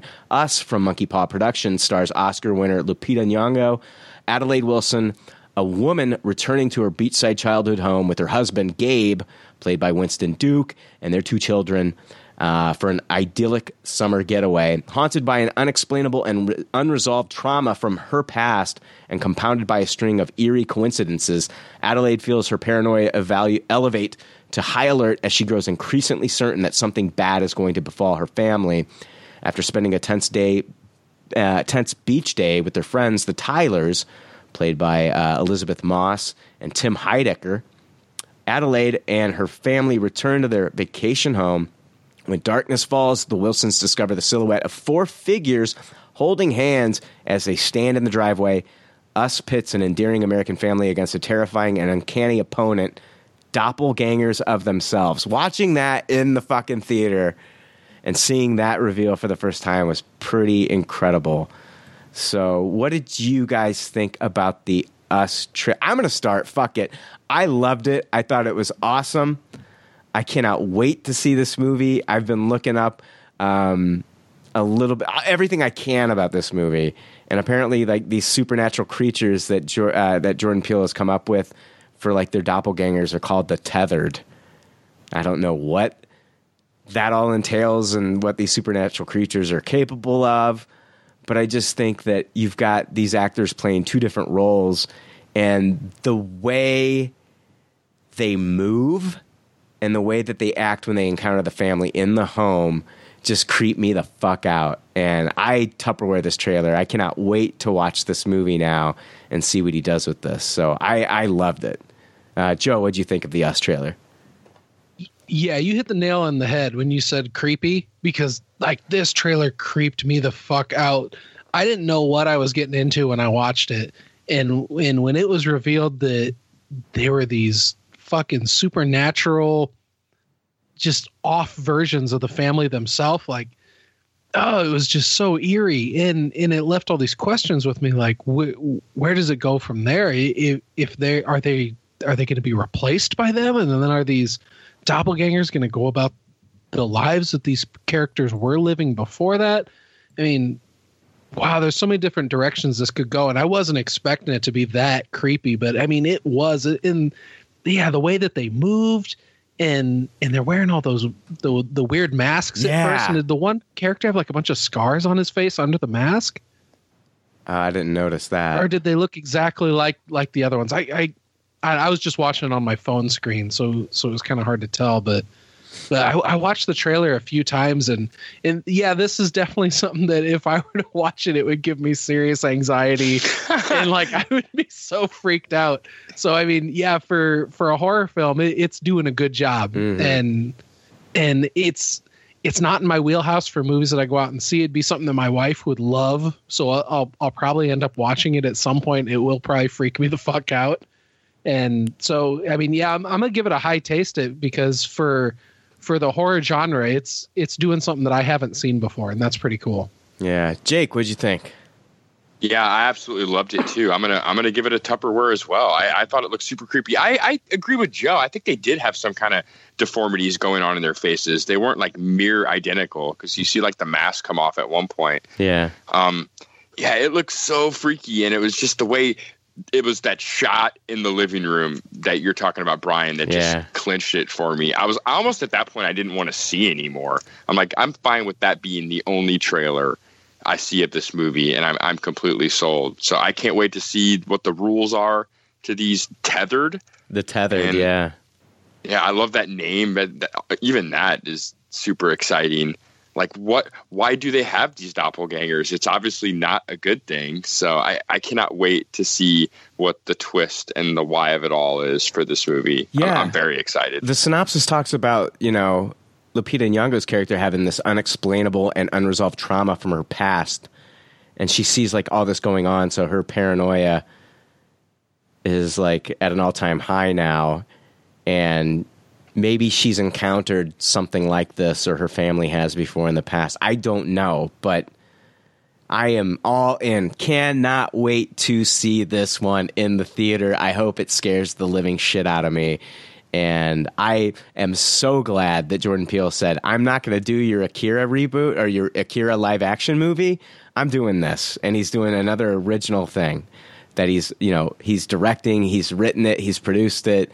This is awesome. And I cannot wait to watch us. This is great. I would be happy if this is the only trailer. I don't want to see any more. Um, and the way that they use the song, right, to make it creepy. Every we, we know that I, I got five on it. Oh yeah, I thought that scene was hilarious too at the beginning. Yeah. I, I love anytime you have to explain that kind of stuff to children. Yeah, that was great. So, uh, Jake, what do you got? You got anything? Oh yeah, I, I finally got a chance to go see uh, Mary Poppins Returns. I wanted to briefly talk about that. Um, this is the Mary Poppins sequel with Emily Blunt, um, you know, taking over the role, and it also has Lin Manuel Miranda in it as Jack the Lamplighter. Um, you get spots with Meryl Streep and Angela Lansbury, uh, even a spot by Dick Van Dyke. Um, yeah, I, I absolutely love this movie. I, I'm going to go ahead and Tupperware it. I um I just thought it was did some stuff really well. Like um in some ways I almost compare it to um I Kill Giants and what what is it when monsters call in dealing with um, how you react to close loved ones dying and you know right after that and how you move on with your life and you know what kind of mental effects that have on you and i thought this movie dealt with that in obviously a much more fun way for such a serious topic and man I, I really enjoyed that and i thought the message was really cool i was smiling ear to ear during the whole movie even with that kind of you know dark undertones going on to it uh, the songs really did it for me i thought Emily Blunt was fantastic as the role. I mean, she just completely took it over for me, and within ten minutes, I didn't even think about it anymore. Um, and man, if you even if you're not interested in Mary Poppins at all, the scene with Dick Van Dyke is just priceless. And there is a moment when Dick Van Dyke kind of jumps up on a table and does a dance number. And you can see in Lin, it made me laugh out loud in the theater because you can see Lin basically go, oh shit, with his face. Because this 90 plus year old man is jumping up on this table with no assistance and doing this number. And it was just absolutely fantastic. So, yeah, I thought this really did it justice. Um, absolutely loved it. I've seen kind of mixed feelings on this movie. I, I think people either think it was kind of a little bit of a cash grab or, you know, that, you know, maybe we did need it. There are seven, eight Mary Poppins books and we only had one movie. So it's not like the source isn't, you know, ripe with more material. So, yeah, I, I kind of hope we get some more Emily Blunt Mary Poppins. Honestly, I'd be fine with some more of this three, four years down the line. I, I just absolutely loved it. So, did you guys see this by chance?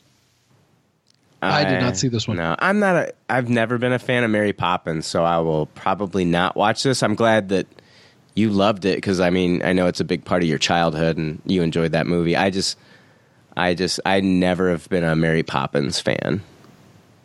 Yeah, I mean, I know you're not big into musicals, so this is definitely very much a musical. It also felt very old timey, which I really appreciated. It didn't modernize the story. It takes place just like one generation after the last movie. And it just felt like an old timey musical, you know, with big dance numbers on the roof and everything. And yeah, I, I just I found it fantastic. It was just magical for me. Good deal. All right, awesome. Um, what else? You got anything else? No, I mean, just I watched kind of all the other stuff you guys watched too, along with that. You know. Okay. Um, like what? What, what are you talking about? Oh, just like the Bird Box and Oh. the Deadly Class Oh, and the. All right. I saw uh, They Shall Not Grow Old. Uh, this is directed by Peter Jackson. Uh, this was a Fathom event that hit theaters on December 17th and, uh, and December 27th. So it was only a, a limited run, and they only had two days where they were showing it. Uh, it's a World War One documentary that uses film footage captured during the war. So from 1914 to 1918, I believe, and the footage has been meticulously restored. Jackson uses the voices of the real men involved in the war in the film, which shows how these men faced this war on the front line as well as the soldiers' attitudes towards the conflict.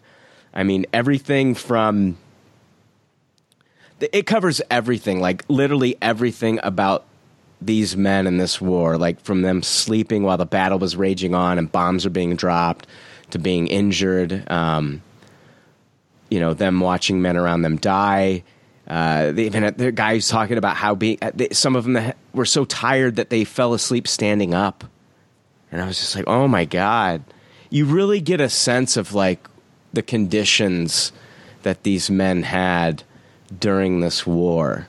I think this really gets that across. They used, uh, like I said, the voices of the real men during interviews that they had in the 60s and then played that over this footage that they restored.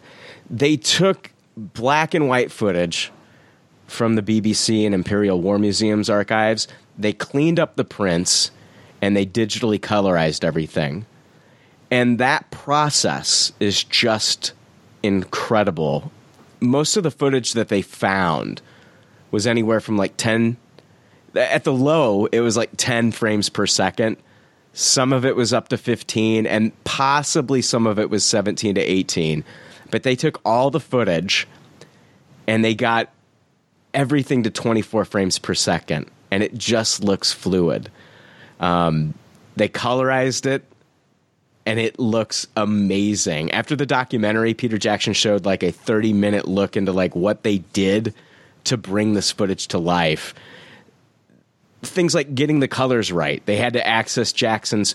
Jackson has an amazing collection of World War One uniforms, weapons. It's insane. This guy has it all. It was so crazy that he's just like he's not a historian. He's just kind of like a um, an avid uh, collector of World War One uh, memorabilia, and. Um, Jackson did a lot of the legwork for this movie. I was impressed. He didn't delegate this stuff. He went to battle sites. He took pictures of the land and these battle sites and the way they are now. And he said the hardest thing for them to do was to colorize not the uniforms and the and the people. He said it was the the grass and the dirt because mm. we all know what grass and dirt should look like. And he said it was really hard to do that. He had his own personal collection of uniforms so they could look at the colors off the uniforms and like, you know, the badges on the uniforms and get the colors just right. But it was like the grass and the dirt that they were having the biggest hard the hardest time with it. His company wasn't even doing the colorization. He called it an American company, but he did all the legwork for them and took all these pictures. And um, they they added sound effects to everything. They had guys making sounds for everything that you would see on screen, and they would replicate what they were doing. So, like, if a guy took off his backpack, you would hear they had a guy come into the studio. They would record him on microphones taking off a backpack.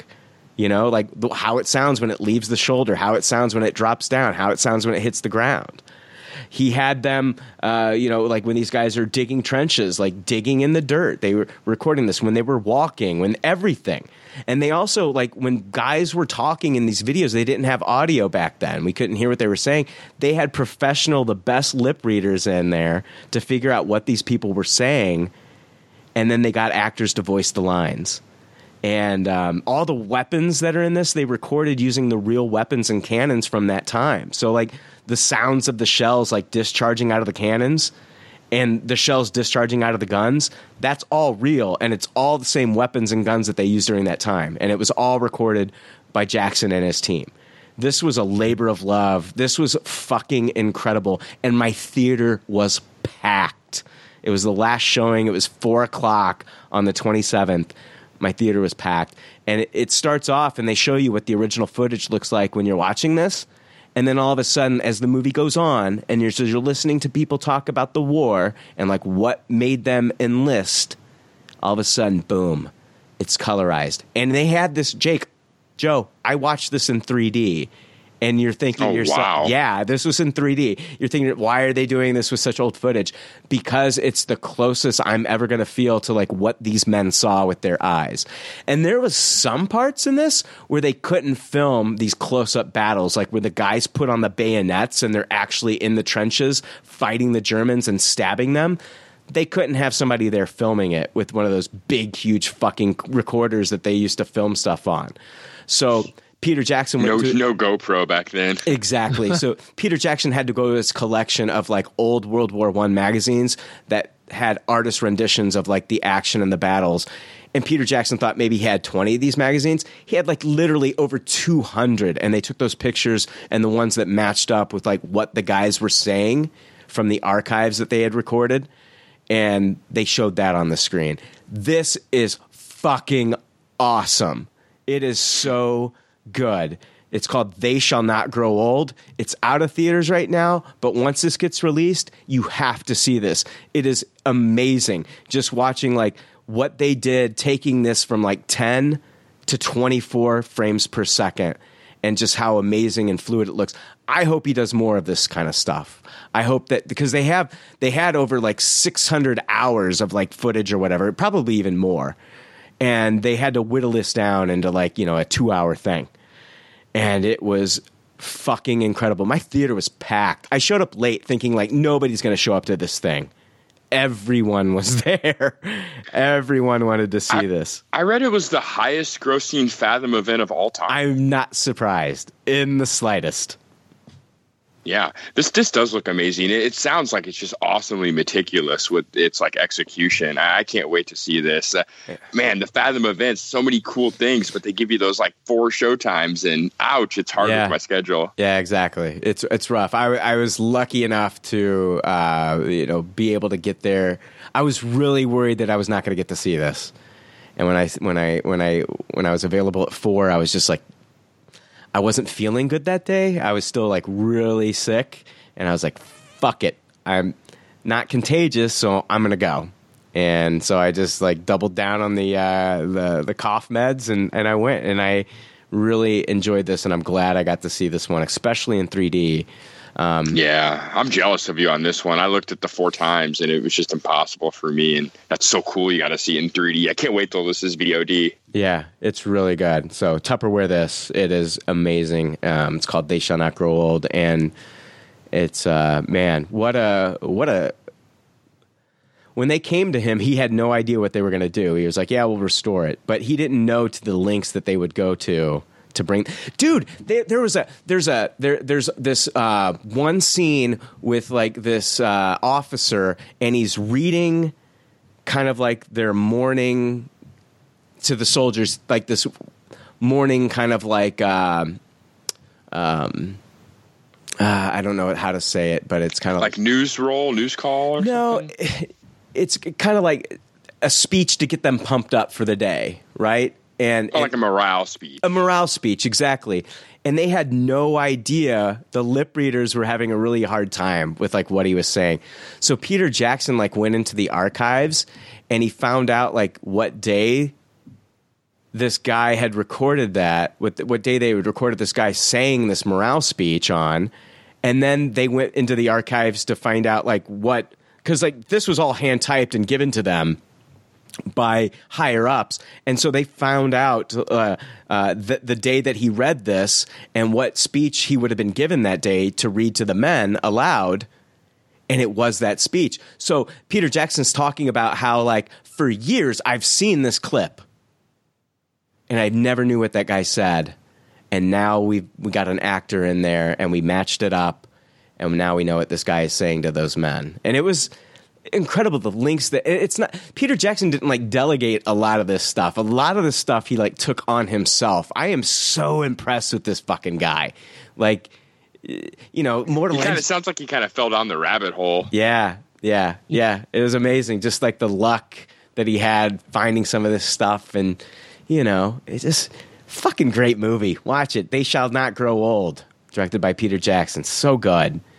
So yeah. Um, I, remember years and years ago they had a documentary on the History Channel that was called World War II in color, where they'd taken a bunch of old footage and, Yeah. and colorized it, and that was amazing. But I mean, this sounds leaps and bounds more, just so much more than that. Like, yeah, I can't wait to see this on video on demand. Yeah, that's what Peter Jackson was saying that. He's like, yeah, they've colorized stuff before. They've done this before. He's like, but what could we do that was different? And it all just kind of like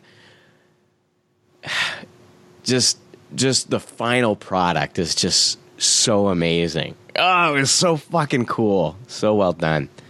Um Black Mirror Bandersnatch came out. A lot of people were thinking that this was uh, in place of the fifth season. That is not true. We're still getting a true fifth season of Black Mirror. Some people thought that we were going to get the fifth season first and the movie was going to come later. That was also not the case. This kind of just sprang on us within the last few days. But uh, Black Mirror Bandersnatch, uh, Bandersnatch, Snatch, set in night. I can't. I'm drinking now. Fuck you. Um, set set in 1984, a young programmer begins to question reality as he adapts a sprawling fantasy novel into a video game and soon faces a mind mangling challenge. Fiona Whit- Whitehead, Will Poulter, and Asim Chaudhry co-star in the film, which has reportedly been directed by David Slade. Uh, let's see here. Yeah. Um, let's talk about Bandersnatch. I want to get Joe's thoughts. What do you think about Black Mirror? Did you watch this, Joe? Oh yeah, Okay. yeah, and then and then we went through and, and did a bunch of skipping around and checked every other, you know, available Yeah, I, yeah. Let me you throw know, that. path out. you could take. Yeah, this is kind of like a an inter. I should have said this earlier. This is an interactive. Black Mirror always has to do with the technology. It's always a, every story is about the technology, and so like this is doing something completely different with this movie, and it's kind of like a choose your own adventure movie. Where I heard that this wasn't working on Google Chrome and Apple TV, but I don't know if that's true or not. It is. I, I tried to watch it on Apple TV, and there's a montage of Black Mirror clips of characters saying they're sorry. Okay, so I watched it on my PS4 and it worked. Um, and it actually vibrated on the controller every time I had to make a decision. So it kind of like grab, yeah, it grabs your attention. So, um, but basically, like you know, there'll be a you'll be watching the movie, and all of a sudden, it'll ask you whether you want to, you know, listen to to this artist or you want to listen to the Thompson twins and you get to choose. And like each choice that you make can give you a different story and a different ending to the movie that you're watching. But um it's a it's a basically it's a choose your adventure. Like those were popular in the 80s those choose adventure stories. And it's a choose your own adventure movie. Uh, yeah joe what'd you think about this one Yeah, I, I liked it. This was a high taste it for me. Um, I I remember reading Choose Your Own Adventure books, and I really enjoyed those when I was younger. And uh, Black Mirror is sometimes hit or miss with me, just because the, it, it's not really known for having endings that leave you with the warm and fuzzies. you know, they they can't all be San Junipero yeah yeah and uh but this one was really fun and and i liked the interactive aspect of it it was really cool and i watched this one on my fire stick and man they don't give you a lot of time to sit and ponder it either like uh, what you're gonna choose like for me it, you know it had like a, a timer that was running out on the screen and and so you just kind of had to jump right into it and it I, I felt like as the movie went on, uh, in some of the choices, some of it kind of jumped the shark a little bit, but it just made me laugh out loud. so, and and that was kind of new for me. Like with Black Mirror, it's like I don't know. Usually when I think of Black Mirror, I just think of oh my god, this is like I'm gonna just feel like I need a shower when I'm done with this. But but this one was it was it was pretty good. I mean, it had some dark endings to it depending on how it, how it went. But and then there were other parts of it where it felt like they they just put that option in just to give you an option, but then really you're going to have to go back and, and choose the op- the other option if you want to progress on with the story. And, and I suppose that's how choose your own adventures go anyway.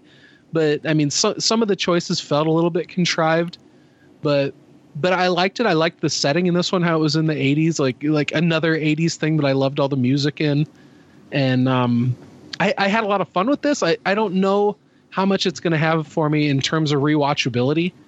When when we were when my wife and I were done watching it, we were like, hmm, I don't know if we want to go through it, but but by the next day we were like, yeah, let's go through it and, and see all the different options that we missed, and um, yeah, d- definitely definitely worth checking out, and and it's it's got that Black Mirror feel to it, but not the same as a regular episode.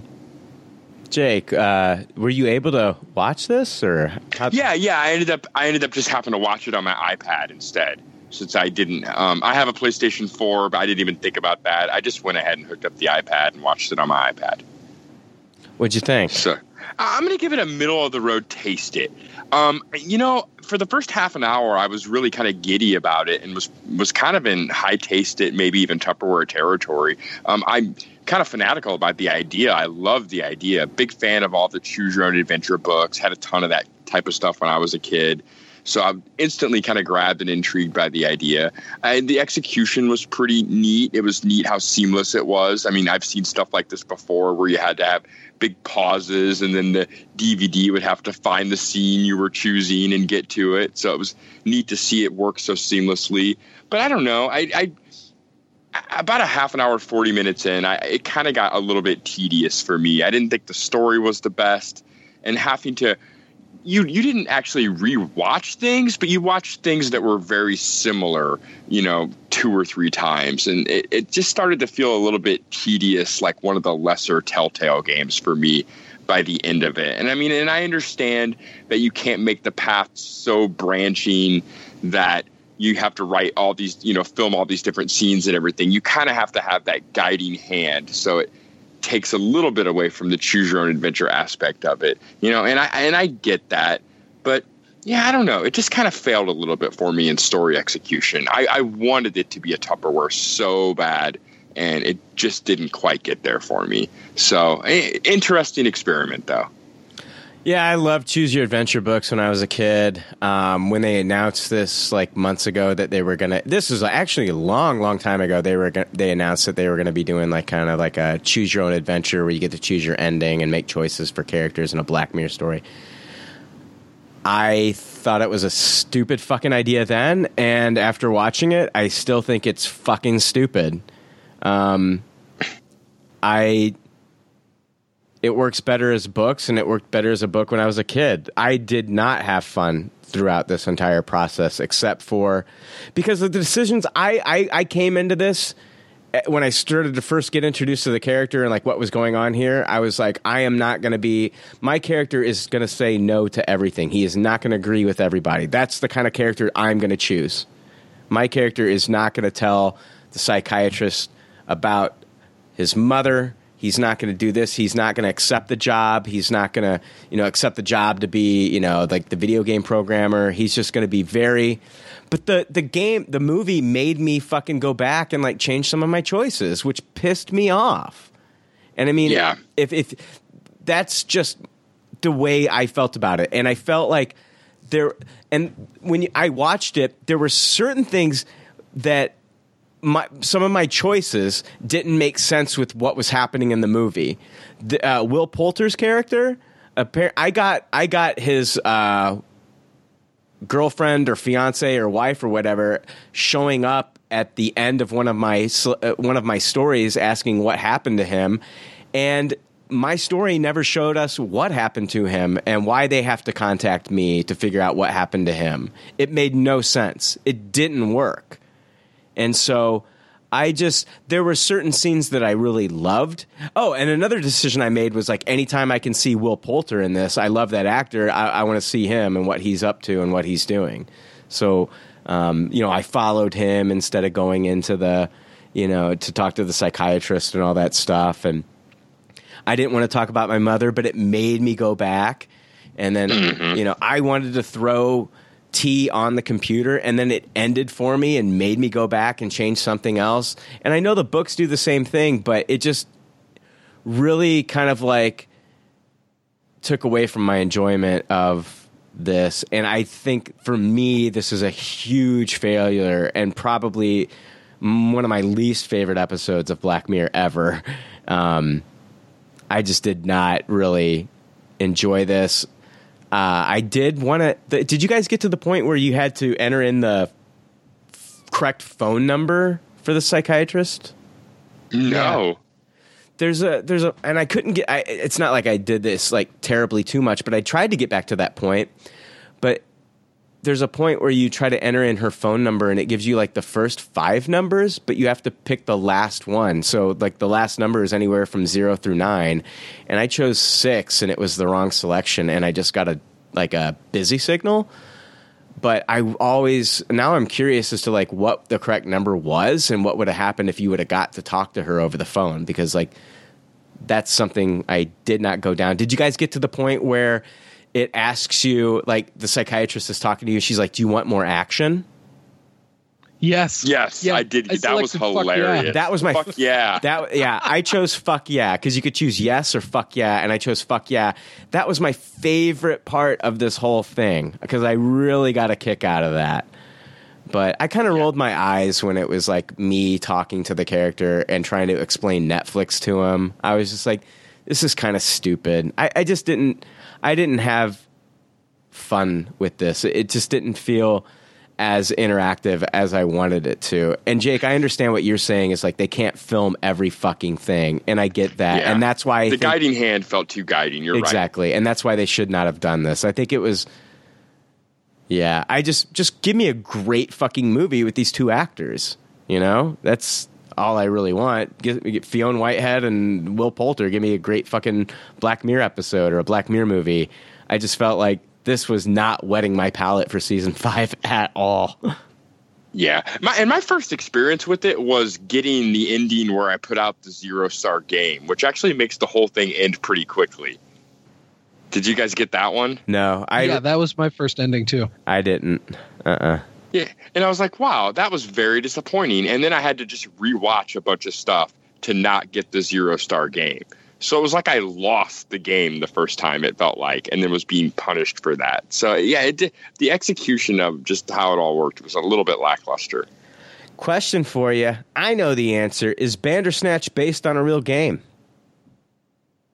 Um, I don't know. Uh, Bandersnatch, I thought was a like a Lewis Carroll creation from the Alice in Wonderland mythos. That's true, but is it based Yep. on a real game? I would say no. Joe. Yeah, I have I have no idea. My my only like it, it's in like the Jabberwocky, right? That's that's my only experience with it. You're right. Uh, Bandersnatch, uh, this is from Radio Times. They ask, is Bandersnatch a real game? Yes. Brooker seems to have been inspired by a computer game called Bandersnatch, uh, which was in development at a Liverpool based studio uh, called Imagine before being retooled and repackaged under the name Brataccas by another studio called Psygnosis. Uh, Imagine was a video game startup that was founded in 1982, rising to prominence predominantly for its ability to hype up its products and mega games before folding in 1984 due to mounting debt. It appears that they promised a lot more than they were able to deliver, and Bandersnatch was one such promise that never came to fruition. It was one of their proposed mega games, games which were to push the boundaries of the gaming hardwire of the era. A documentary on the rise and fall of Imagine aired on the BBC and is on YouTube.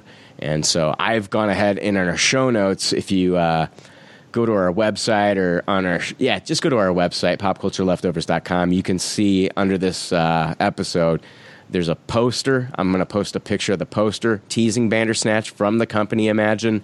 And i've also provided the youtube link for that documentary and it's only about 25 30 minutes if you want to watch that. But yeah this was based bandersnatch was originally it was based on a uh, it was a real game at one time and it turned into a game called brataccas That's interesting how some of the real life drama behind the game kind of mirrors some of the stuff that you see in the Black Mirror episode. Yeah, yeah. I don't know. It just didn't work for me, man. no, dude, I wanted it to work. Like I, you already thought it was stupid. I thought it was fucking cool as hell, and then got disappointed. That's, I just don't think it's a good way to watch movies where you make the. dec- I want I want the director and I want the writer to make those decisions for me. That's why I go see movies. I don't want to make my own fucking movie. I'm not a. You know what I mean? I just I just thought it was going to be a clusterfuck from the get go. Yeah, I I, thought. it- can I totally thought. relate to that. I thought one of the best moments though was um.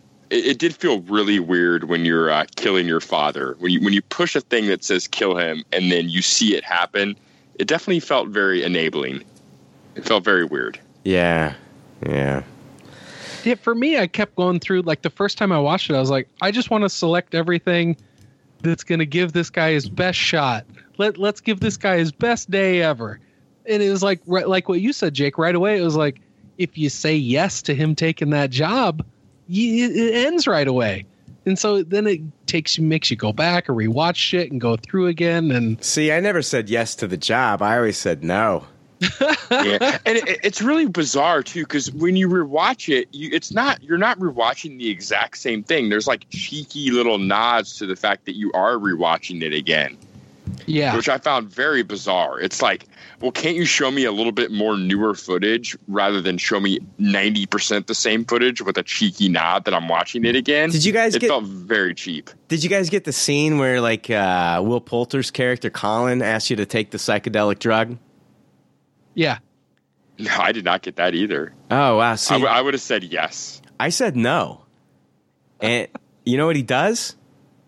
He ends up slipping it in your tea anyway. Yeah, see that's oh. jerky.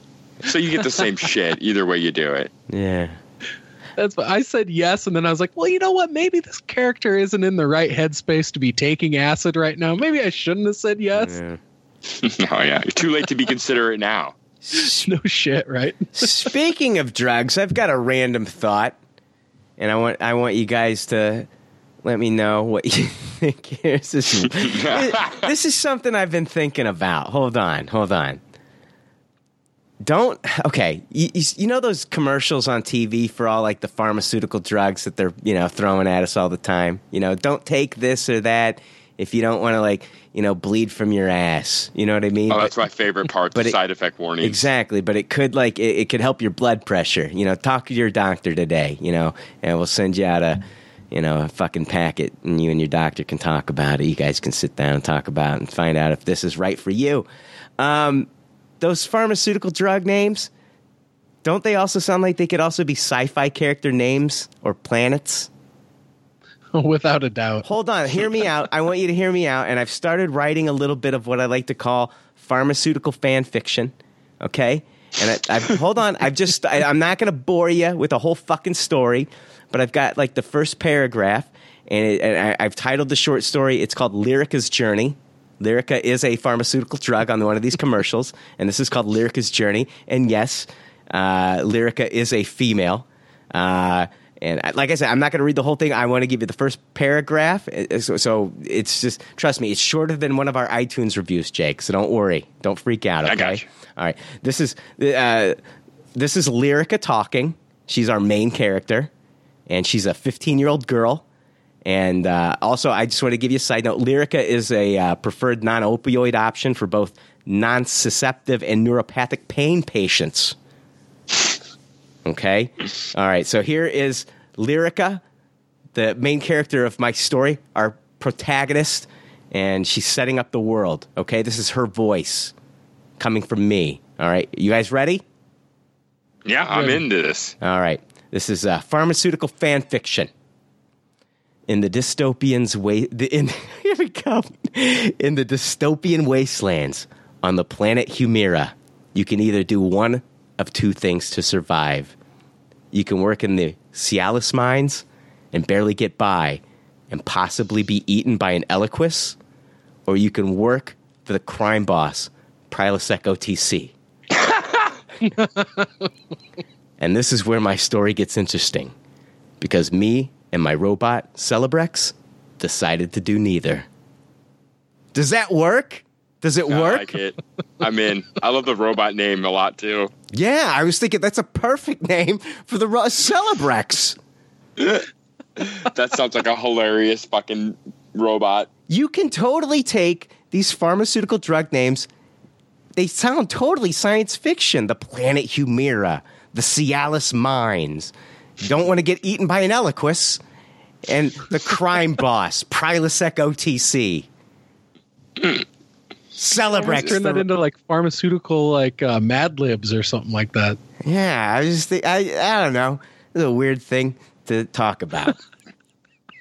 It's awesome. But I thought it. I thought it. I, in my head, I thought it had a little bit of comedic humor. So I was like, "Yeah, let's talk about it. Fuck it."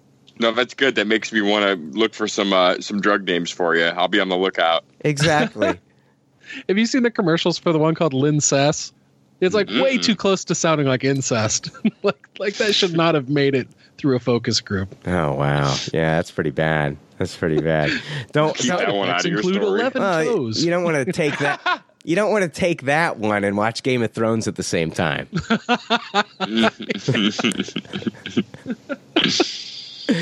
Anyway, hey, let's take a break and come back and do the pop culture leftovers news. Sounds good. cool. Listen, Groot, it's simple. If you want to help the pop culture leftovers, go to the popcultureleftovers.com and do all your shopping from the Amazon link. I am Groot. It doesn't cost you extra and it helps the leftovers. Got it?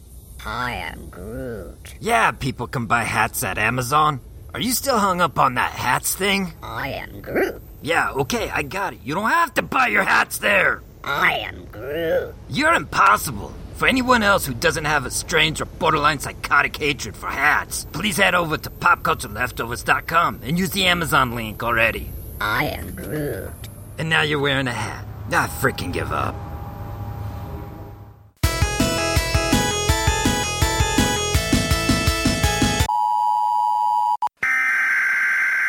Attention, the following is an important consumer warning. Listening to PCO might be harmful to your health. I'm Yaden Palm. You might know me as Sturdy, but after years of listening to PCO, I might have developed a multiple personality syndrome. At first, I didn't quite buy into it until.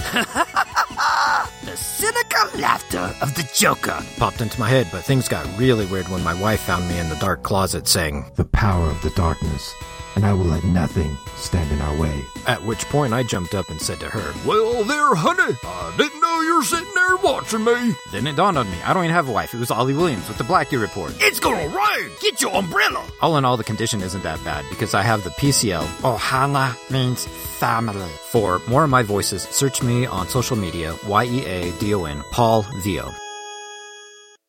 All right, hey, we are back. It is time now for the pop culture leftovers news. Hear ye, hear ye, read all about it. It's a leftover news and there's no doubt about it. This news is gangsta as fuck, yo. It's gangsta as fuck, yo. Got one news story this week, and this news comes from Slash Film. Your Name U.S. remake will be through the lens of a Western viewpoint.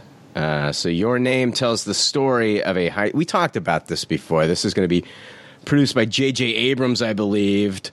But uh, Your Name tells the story of a high school girl in rural Japan and a high school boy in Tokyo who swap bodies.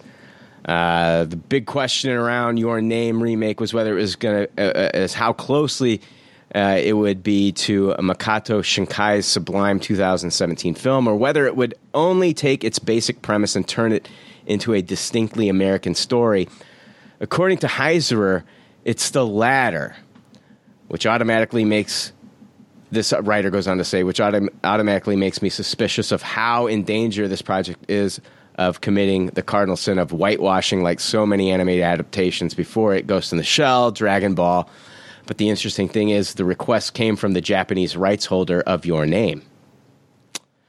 In an interview with Slash Films' Fred Topel for the release of Netflix's Bird Box, Heiser revealed that the Japanese rights holders to Your Name requested that it, the remake be made through the lens of a Western viewpoint.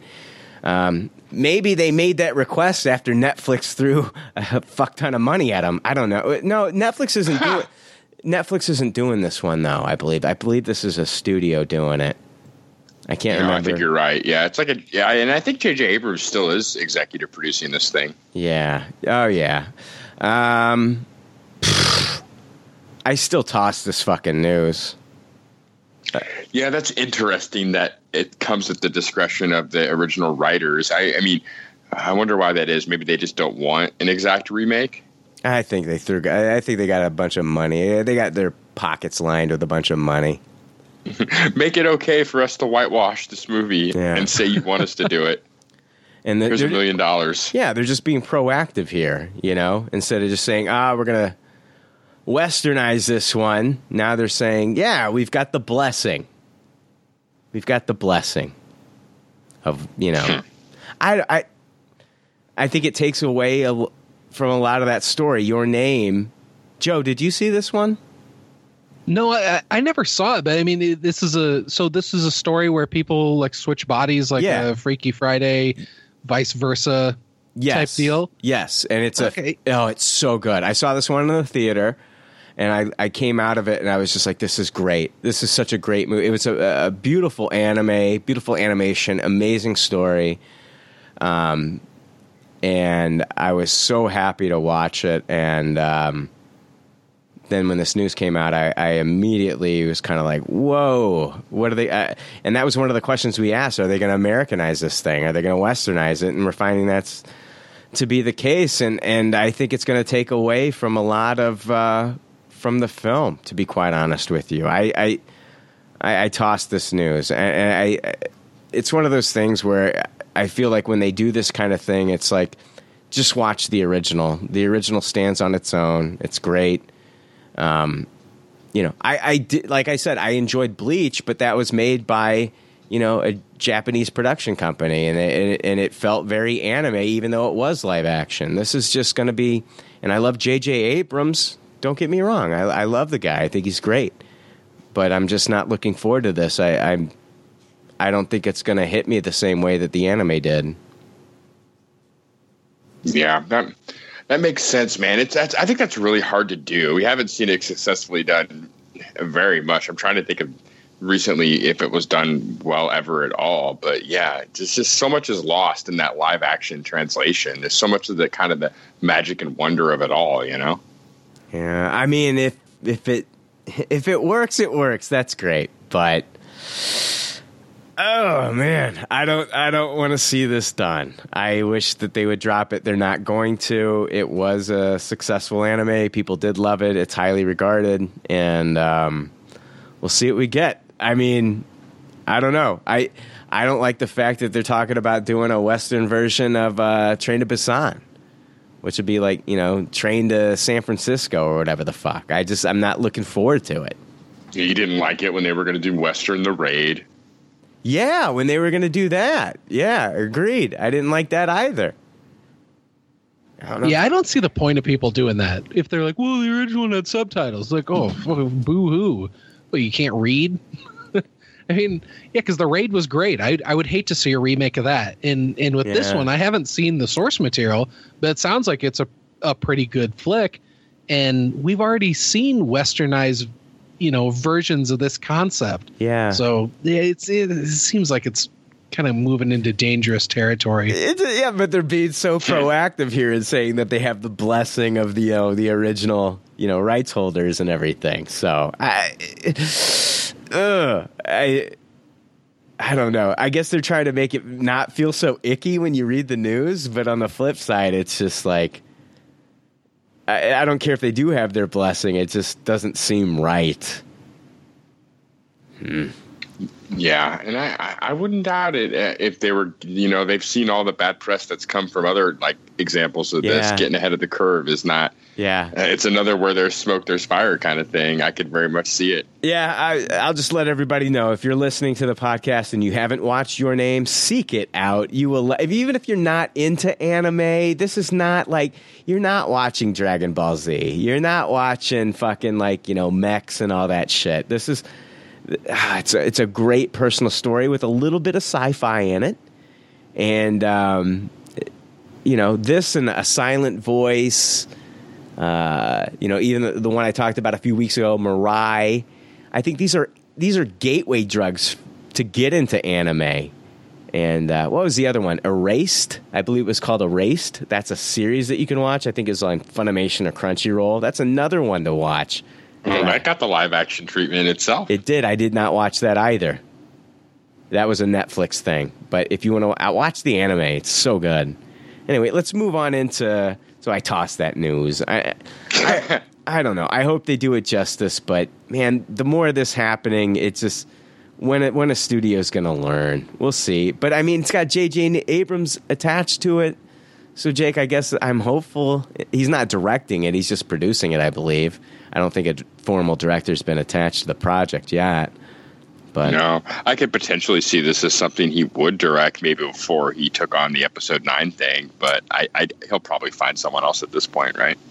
Yeah, I, unless it's Paramount doing it. I can't remember if it was Paramount or Universal who's doing it. He still owes Paramount one movie. yeah, knock that Paramount movie out the out the deal so exactly. we can be done with that. Huh? Exactly. He owes them a movie. They're pissed about that because he was supposed to do one more movie for them. Um, and he's like, "No, I'll do Star Wars Episode 9. They are still pissed about that. You know they are. Oh yeah. Uh, he's a big name, man, and he's yeah. out there not making the movies they signed him for. Right. All right, let's move into Marvel news.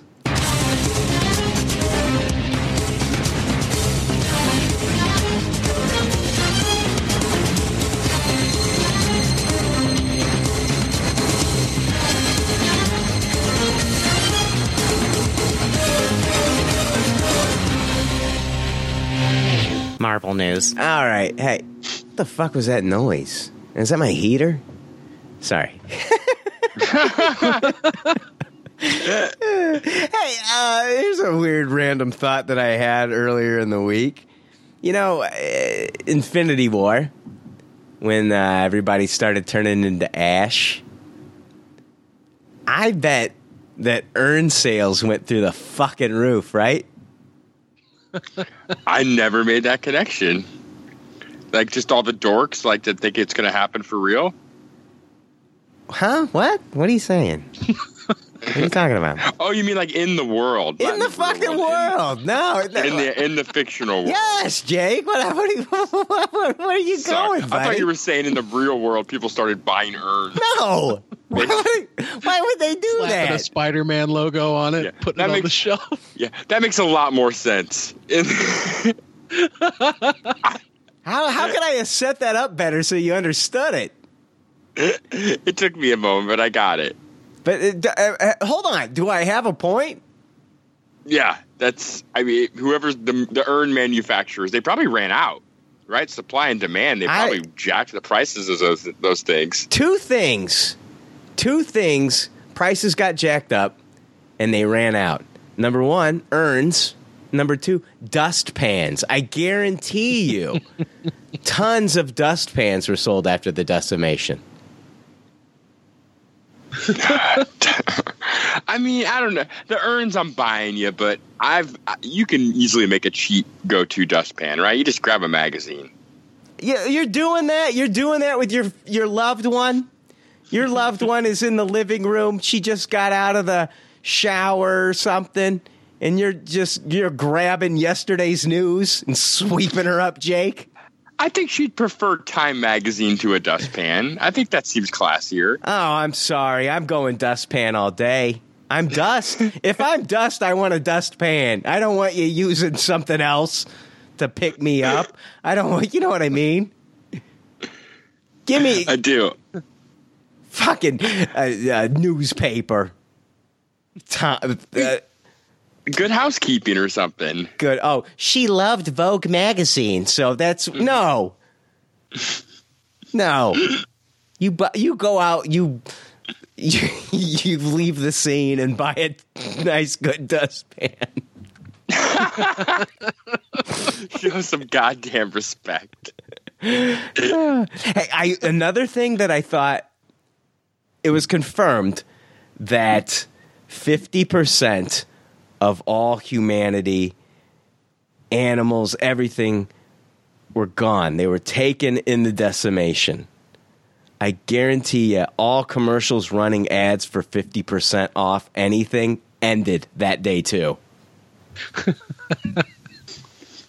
like, There is kind of like when the World like- Trade Center came down. There's like this list of things you can't say, like songs you can't play anymore. The day they found out that Jared Fogle from Subway was diddling little boys, his commercial was gone. Right? Nobody cares how mm-hmm. much fucking weight he lost. I don't want to see his fucking pants anymore. His gigantic pants that he's holding up. I lost, you know, twelve inches. Nah, I don't give a fuck at that point.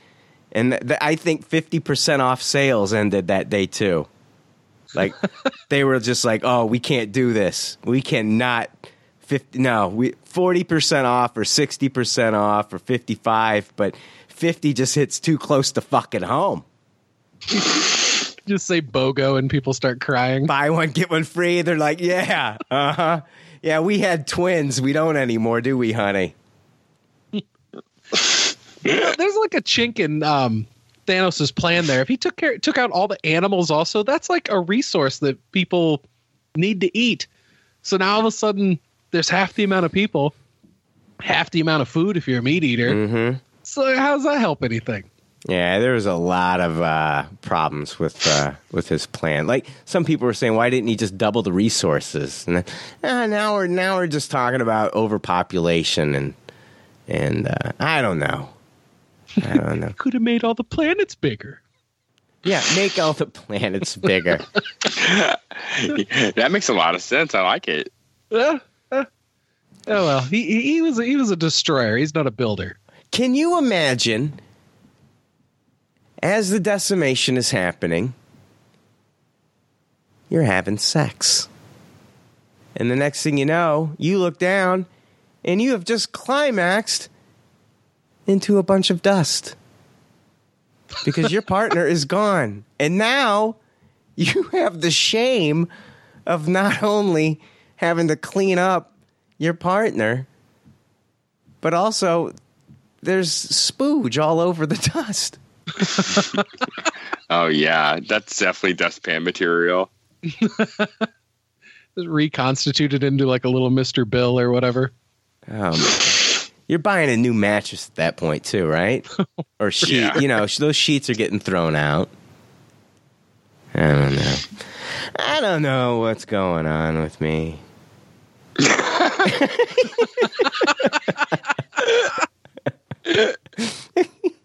Uh, Kevin Feige talked about the Fox Disney deal with the Playback podcast, and uh, he said, uh, We've been told it's looking very, very good and could happen in the first six months of next year. The notion of the characters coming back is great. It's nice when a company that created all these characters can have access to all those characters. It's not unusual not to. But in terms of actually thinking about it and actually planning things, we haven't started that yet. So, yeah uh, could happen at the beginning of next year within the first six months. Hmm. Do you really believe that he hasn't thought thought about it? Uh, Like, I'm, he's thought about it. yeah, exactly, exactly. I, and I think they will probably make it happen as soon as possible. Right? They're not going to sit on this for very long. I think we will see effects of this by by next year. Yeah, yeah. I just don't know if I buy like everybody's talking about, like, oh, you know, somebody's going to show up at the end of uh, Avengers four. You know, Wolverine. Wolverine's going to show up. I don't. I don't. I, they have to cast an actor, and uh, I mean, if we did see anything from any of these characters in Avengers four, we're not going to see an actor. We're going to see like, you know, we'll see a fucking wheelchair, and that'll be oh, Professor X, or like we'll see some claws pop out, but we're not going to see the actor. They haven't done any casting. Yeah, I agree. They're not going to be able to sneak that one by us. It'll Yeah. be nigh impossible. Yeah. All right. Endgame rumor slash speculation here from comicbook.com. Nothing is confirmed, but these could be possible spoilers. Um, recently, a mysterious Instagram account uploaded two pictures of a Lego minifig of the Incredible Hulk, which showed the gamma infused hero grinning from ear to ear. So it's a Lego minifig of the Hulk smiling. Have you guys seen this picture? Okay. The article goes on to say Instagram user at the real Batman 103 shared two images of a new Hulk minifig, which is definitely different than any of the minifigs released of the character before. Typically, the Hulk is seen with an angry look on his face, while this new minifig clearly shows the 20 ton hero smiling. Should Hulk take on a more human persona, it'd fall in line with prevailing fan theories, which state we'll get some sort of the hyper intelligent Professor Hulk character in Endgame. After all, the character ended up learning how to speak pretty well in the years between Avengers Age of Ultron and Thor Ragnarok. So, should Endgame feature a time jump, it's reasonable enough to believe the big guy starts to take on some of Bruce Banner's intelligence. If this minifig leak proves accurate, it wouldn't be the first toy to leak to reveal details about the upcoming Marvel Studios blockbuster. Earlier this year, the action figure line leaks revealed that purple Iron Man like armor that would make an appearance in Avengers and uh, Endgame, hinting that Pepper Potts would finally take on her rescue mantle from the Marvel Comics mythos. So, some people are uh, basically saying that yeah, we're gonna get uh, Professor Hulk. We're gonna get a smart Hulk in this one based on this fucking minifig. Um, I don't know. Jury's out on that one for me. Yeah, I'm not buying the evidence, but that would be cool. Mm-hmm. Like that's something that I think a lot of fans have always loved. Is kind Yeah. of not necessarily the Mister Fix It version, but you know the more intelligent Hulk is something I think people have always wanted to see. I didn't mind Mister Vixen. yeah, Mister Fix It's okay. yeah, I, I don't hate it either. I don't hate it either. Uh, I still have some of those issues laying around, and they're always fun to look at. But yeah, we'll see. I, I I don't know, man. I'm not gonna I'm not gonna count it out though, Jake. I think it, it sounds like it could be the natural progression of like what we've seen between those two in the MCU. It just seems like such a jump from where we last saw those two characters between Bruce and the Hulk. Yeah, but if they come to some kind of understanding and then they kind of, you know, they've been at odds with each other. And if they come to some sort of understanding, maybe that'll bring this out of the Hulk. I don't, we'll see. Yeah, I'd love to see it happen. And, Yeah. and if they can come up with a real organic way to get it there, that would be super cool. I mean, because obviously we're going to see the Hulk in the Endgame, and so we got to figure out some sort of way, you know, the that Bruce and the Hulk are going to rectify their situation. Yeah. Did you guys see the pictures that I posted today on Facebook? Uh, MCU Cosmic is showing, is saying that the pictures are real, and uh, it's uh, promotional stuff for uh, Endgame. And of course, it was like you know the Ronin artwork that had been out for a couple weeks now, but they had a new picture of Thanos, and he's not got the gauntlet on the left hand, but he's holding Oh, with the sword. he's holding a sword. Yeah. Yeah, I saw that. So he's back in his battle armor and he's holding a sword. And that's official. I MCU Cosmic is saying is it official? It's official, and MCU Cosmic is pretty reliable.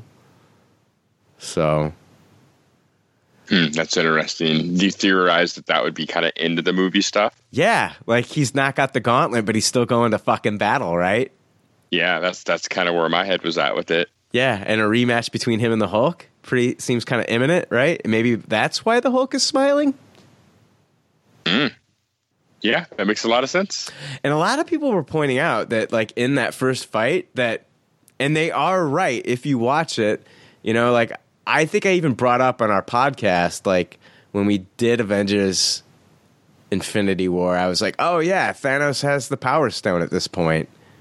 If you watch the movie, when he uses a stone, that stone glows. Throughout that fucking fight, he never uses the Power Stone. Not once. That's just Thanos kicking Hulk's ass. Wow. Yeah, I never noticed that. Yeah. But yeah, he just he just outmaneuvers him basically. Yeah, I mean he's a better fighter. Like Hulk is just like brawn, right? Just mm-hmm, like mm-hmm. brute force, Hulk smash. But fucking Thanos is just as strong and powerful. But he's just a skilled warrior, and that like that's he's just fucking toying with the Hulk. Yeah, I'll let you think he got a few punches in here, dude. And then it's all about fucking just fucking the Hulk up after that. So we'll see. Adam McKay uh, was on the Happy, Sad, Confused podcast, and he revealed that he'd been approached by Marvel to direct Guardians of the Galaxy Volume 3. Um, doesn't look like he's going to do it. He didn't say if he said yes or no. He might be kicking it around, but there's no formal announcement. But that's not the big story here. He also revealed this quote, I think they're kicking a Nova idea around. That's all he said. And I know it's not a lot, but it's something that they are thinking about. That's kind of huge, Jake. That they're Oh man, yeah. We we kind of saw this coming, right? With the cosmic being expanded, it's the most natural place to go. It feels like is that Nova movie, right? Well, yeah. eh, Well, hell, like I, we were thinking this f- when we first watched them, uh, the Xandarians in Guardians of the Galaxy Volume One, when they in- introduced the Nova Corps. And especially after Thanos goes in there and, and destroys Xandar, I was thinking this leads up to like maybe like the story of the final Nova, you know, member. Um, you know, could it be that you know, are we going to get? Do you want Richard Rider or Sam Alexander?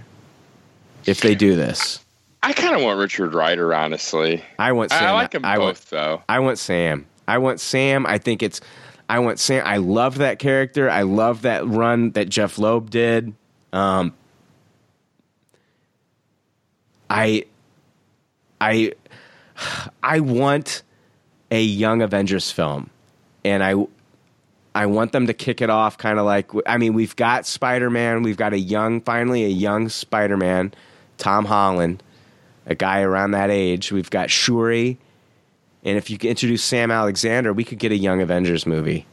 And I, I love that story of, you know, his father was a Nova Centurion and, and uh, you know, Rocket and Gamora show up to his home and reveal that his father was in the Nova Corps. And they, they um, give him the helmet. And then this kid just goes on this crazy adventure and meets, you know, Uatu the Watcher and, and um, you know gets a little bit of uh, training from Rocket and Gamora along the way, and I, I thought that that was just a fun story. I that's I mean maybe they'll do something where it's like Richard Rider passes it down to Sam Alexander, or maybe they won't do anything with Sam. Maybe it'll all be Richard Rider, but you know I you know and then just the fact that you know Jeph Loeb named that character after his son who died you know, hi hi Jeph Loeb's son um, battled bone cancer for three years and then died at the age of 17. And Jeph Loeb creates this character, um, names it after his son. And I just, I, I, Yeah, I that's really coolly personal there. yeah, I just that's I just with all these characters being like with the fact that we've got such um young actors playing, you know, Shuri and and, and uh, Peter Parker right now, I think it's a perfect time to bring in another teen to introduce into the Avengers and and um, I want to see like them all play off a- another because like Mark Waid did a a run on like the Young Avengers or and it was a lot of fun. It was like and they're doing Ms. Marvel. He did like he had like he had uh, Peter Parker. He had um, no, he had Miles. No, excuse me. He had Miles Morales, Sam Alexander. He had Ms. Marvel, and a couple other young characters. Not Shuri, but he had a couple another uh, a couple other young characters, and they were all like young Avengers, and they were going around on adventures, and it was a lot of fun. And I want to see them kind of do that in the MCU. That's yeah, just- you've kind of talked me into it. The idea of introducing another younger character is is you know very alluring. Um, you know, it's it's a little bit tit for tat. I'm just I grew up with Rich Rider, so I kind of want to see him represented first. But I am not dying on any kind of hill Sure. if they decide to go with Sam. I love that series too. Yeah. And then like we know that we're gonna get a Ms. Marvel eventually, and like it was so much fun in that fucking run of the comic books because like Nova really wanted to impress Ms. Marvel. And you know, we got his like inner dialogue as he's like doing stuff. He's like, "Oh, did that look cool?" And like, you know, he's like, it, it was just a lot of fun, and I, I, I really want to see like that stuff played out on screen. So, I don't know. Yeah, but just the just the fact, Jake, that we might get a Nova movie is exciting enough. Yeah, I, I can't wait to see that. I hope they get like a real good visionary director for that. I'm trying, kind of scratching my head trying to think of who they would get for something like that. Oh God, I do not want Adam McKay doing a Guardians movie, though. I'll tell you that much.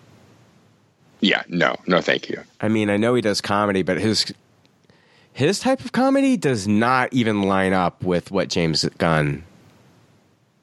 You know who I think would do good with Guardians of the Galaxy Volume Three, Jake? Tim. Yeah, I'm. Tim Miller, who directed the first Deadpool movie.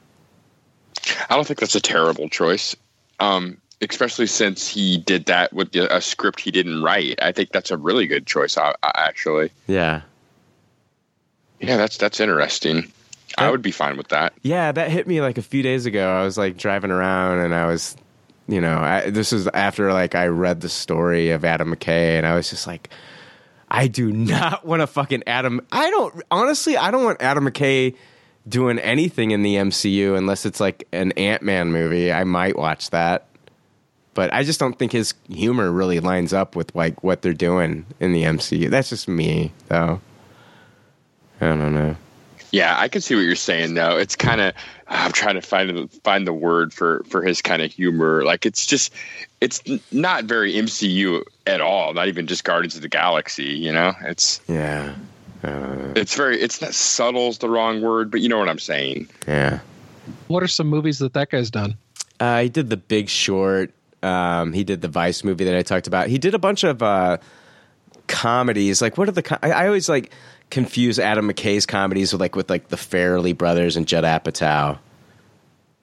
Okay, yeah, then then those are pretty out there in terms of. Okay, yeah, I just wasn't familiar with that director, so I wasn't sure. Yeah, he did Step Brothers, Anchorman, That's Talladega right. Nights. That's okay, yeah, those are you know those are funny movies, but they're yeah they're just way goofier than any of the Guardian stuff. So I see where you're coming from with that. Yeah. Oh, he was yeah, he was the writer for Ant Man, so it makes sense why I would fucking say that I'd want to see him do an Ant Man movie. Yeah, yeah, he did the other guys. Yeah. Oh, he he was. Never saw that. Yeah. All right. Possible spoilers here for Captain Marvel. So if you don't want to hear them, this is your official spoiler warning. I'll play that now.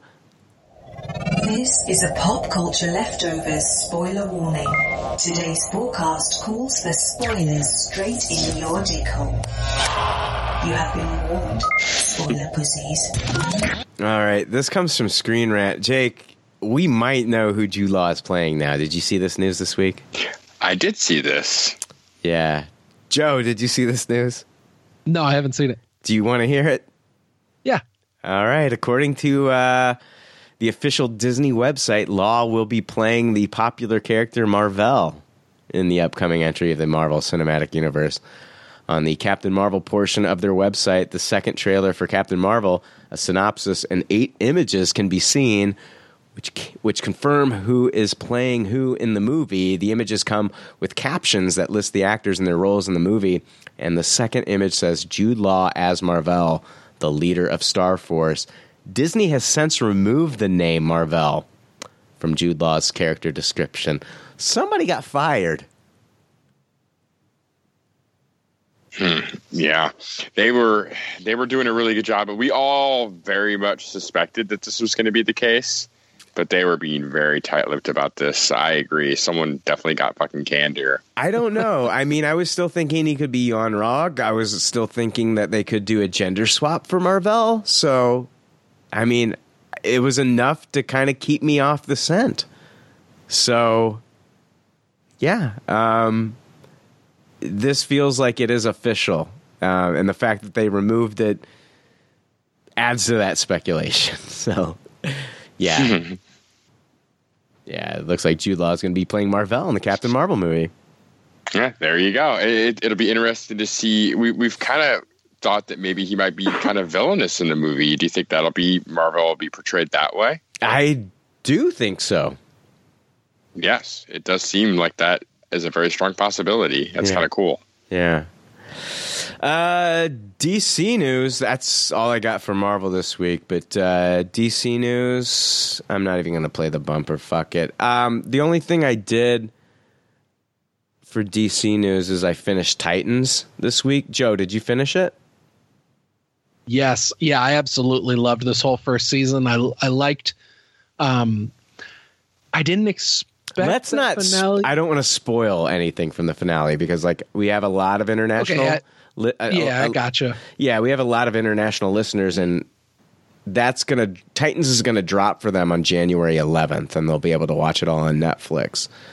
So I, I you know, post sometime late January. I mean, if I, if I want to talk Titans, we can do that. But like, yeah, I just don't want us to spoil it because Yeah, Yeah. absolutely. I, I wasn't going to say anything too spoilery, but yeah, I'll, I'll just yeah, I'll leave, I'll leave it at. I absolutely loved this whole season of Titans. I I really liked the season premiere, and I would say, or the season finale, and I would say that if you're one of the people that have been holding out, just waiting t- for Titans to wrap up, so you can just binge the whole thing. Um, this series is definitely really good for binging and i would say now's the time to just drop that seven bucks jump on there get it and then uh, I, i'll be surprised if if you don't stick around to see what else the streaming platform is going to do because titans was that good Yeah. Well, I mean, you're going to be able to watch Young Justice, Outsiders, like in a week. And, dude. That's next week, huh? Yeah, I think so. I think it is next week. I could be. It's in Jan- it's in January. That's good Another timing. They need another new stuff. show. like like i can't wait, wait to see what they're going to do with swamp thing i i uh, uh doom patrol i really Yeah. want to see a hawk and dove series spin out of that wow This- they're doing really good stuff with Dude, I fucking comic book adaptations right now Yeah, I binged the last four episodes of Titans this week, and fucking incredible, fucking incredible season. I am blown away by this show. It is spectacular. It is so good, and um, love Hawk and Dove. Uh, you know, I've fallen in love with like all these characters. I really have throughout this whole season, and the actors that are portraying them. They've done such a great job. I have that final episode was so well done, in my opinion. I really enjoyed it.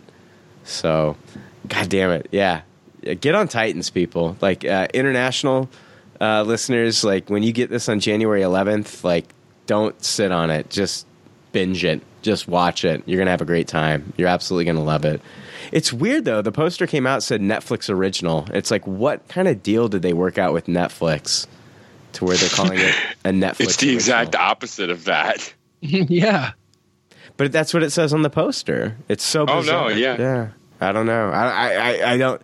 Netflix is so weird when it comes to that kind of stuff. Like, did they request that they have it put a, a, as a Netflix? I don't understand because Netflix didn't like pay for the production at all. Any production costs, as far as I know. Did they?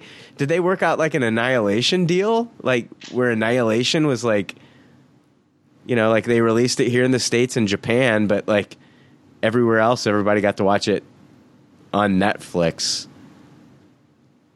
Fucking weird. I, I don't. understand. it's originally not from Netflix, but somehow yet it's a Netflix original. That is so bizarre. It is weird. I don't know. It, it's literally right there on the poster. I couldn't believe it when I saw it. I was just like, okay, weird. Hmm. Yeah, I guess they can say that. I mean, it's it's so obvious that it's not too. I know, you know, in another country they don't have the DC service, but they're, Yeah. I'm sure they're well aware they don't have it and upset about it. So they know this. you- You're not hiding this from anybody that this is coming from DC. I just feel bad Bizarre. that some people have to wait this long to watch it. Yeah, I'm surprised DC just didn't go global right away. It seems very I- strange.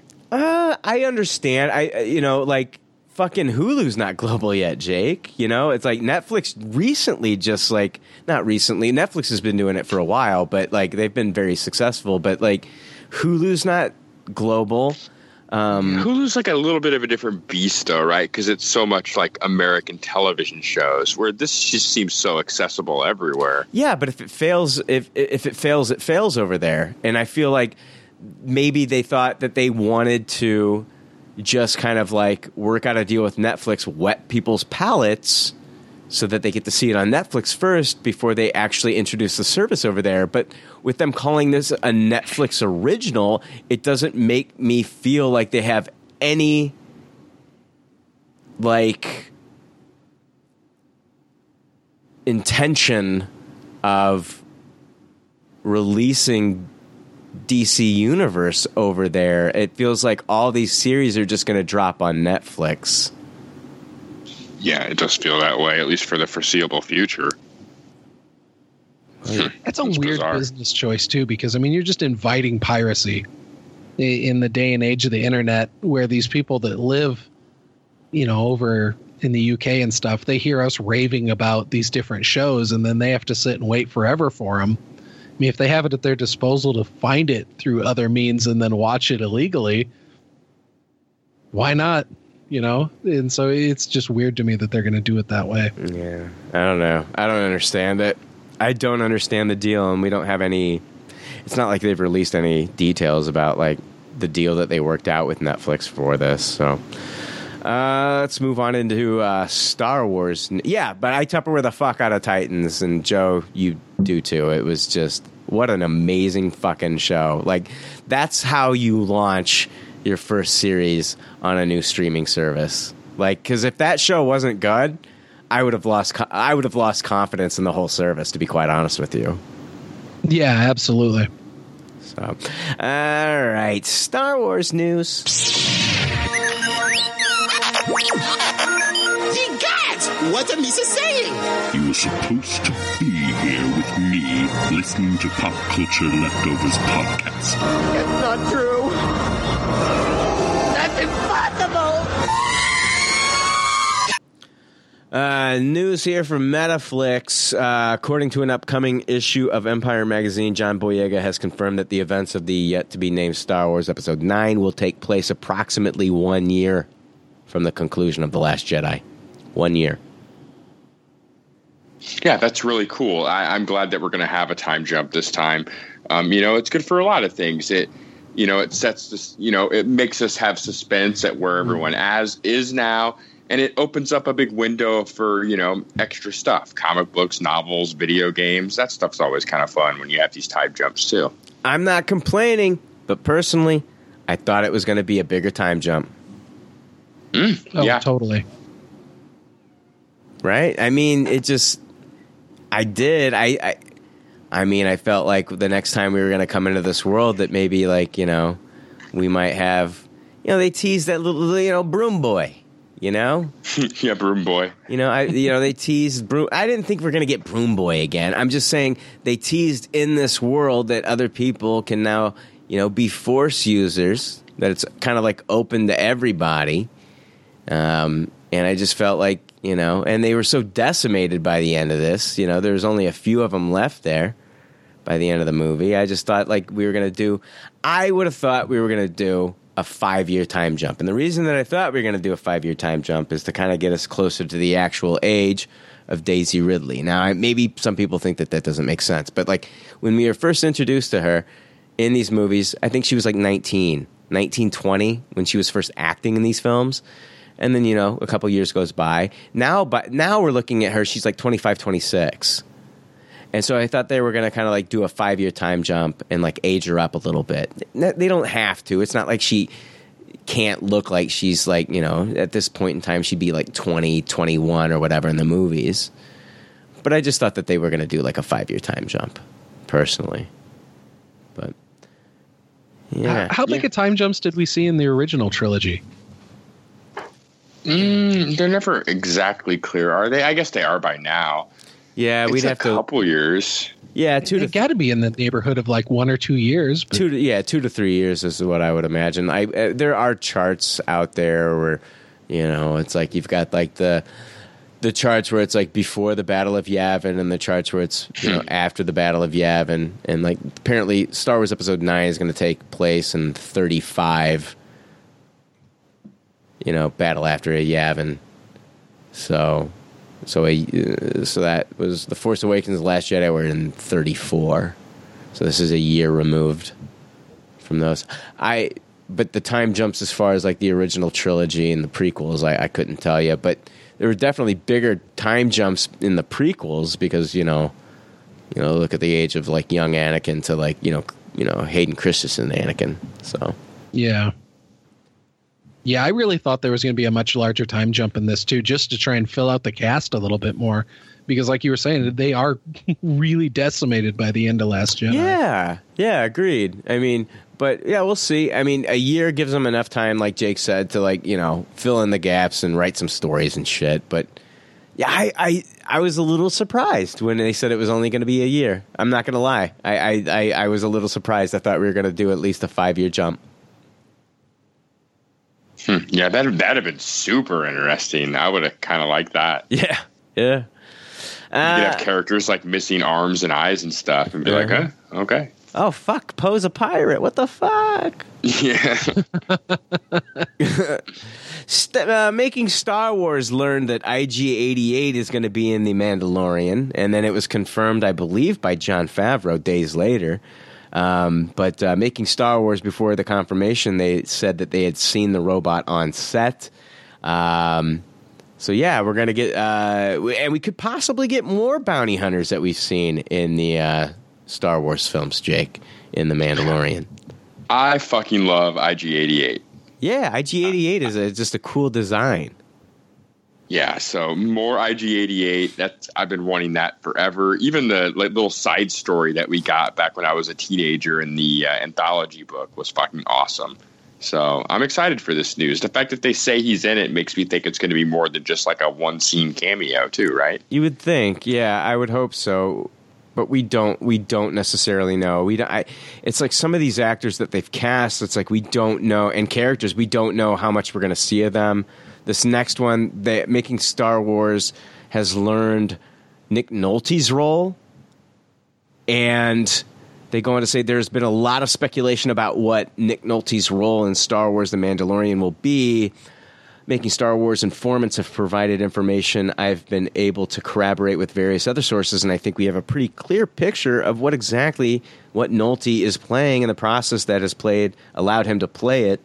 Several sources are saying Nick Nolte is playing an Ugnaught, and uh, an Ugnaught is one of those. Uh, Little pig dudes that we met in Star Wars: The Empire Strikes Back on Cloud City.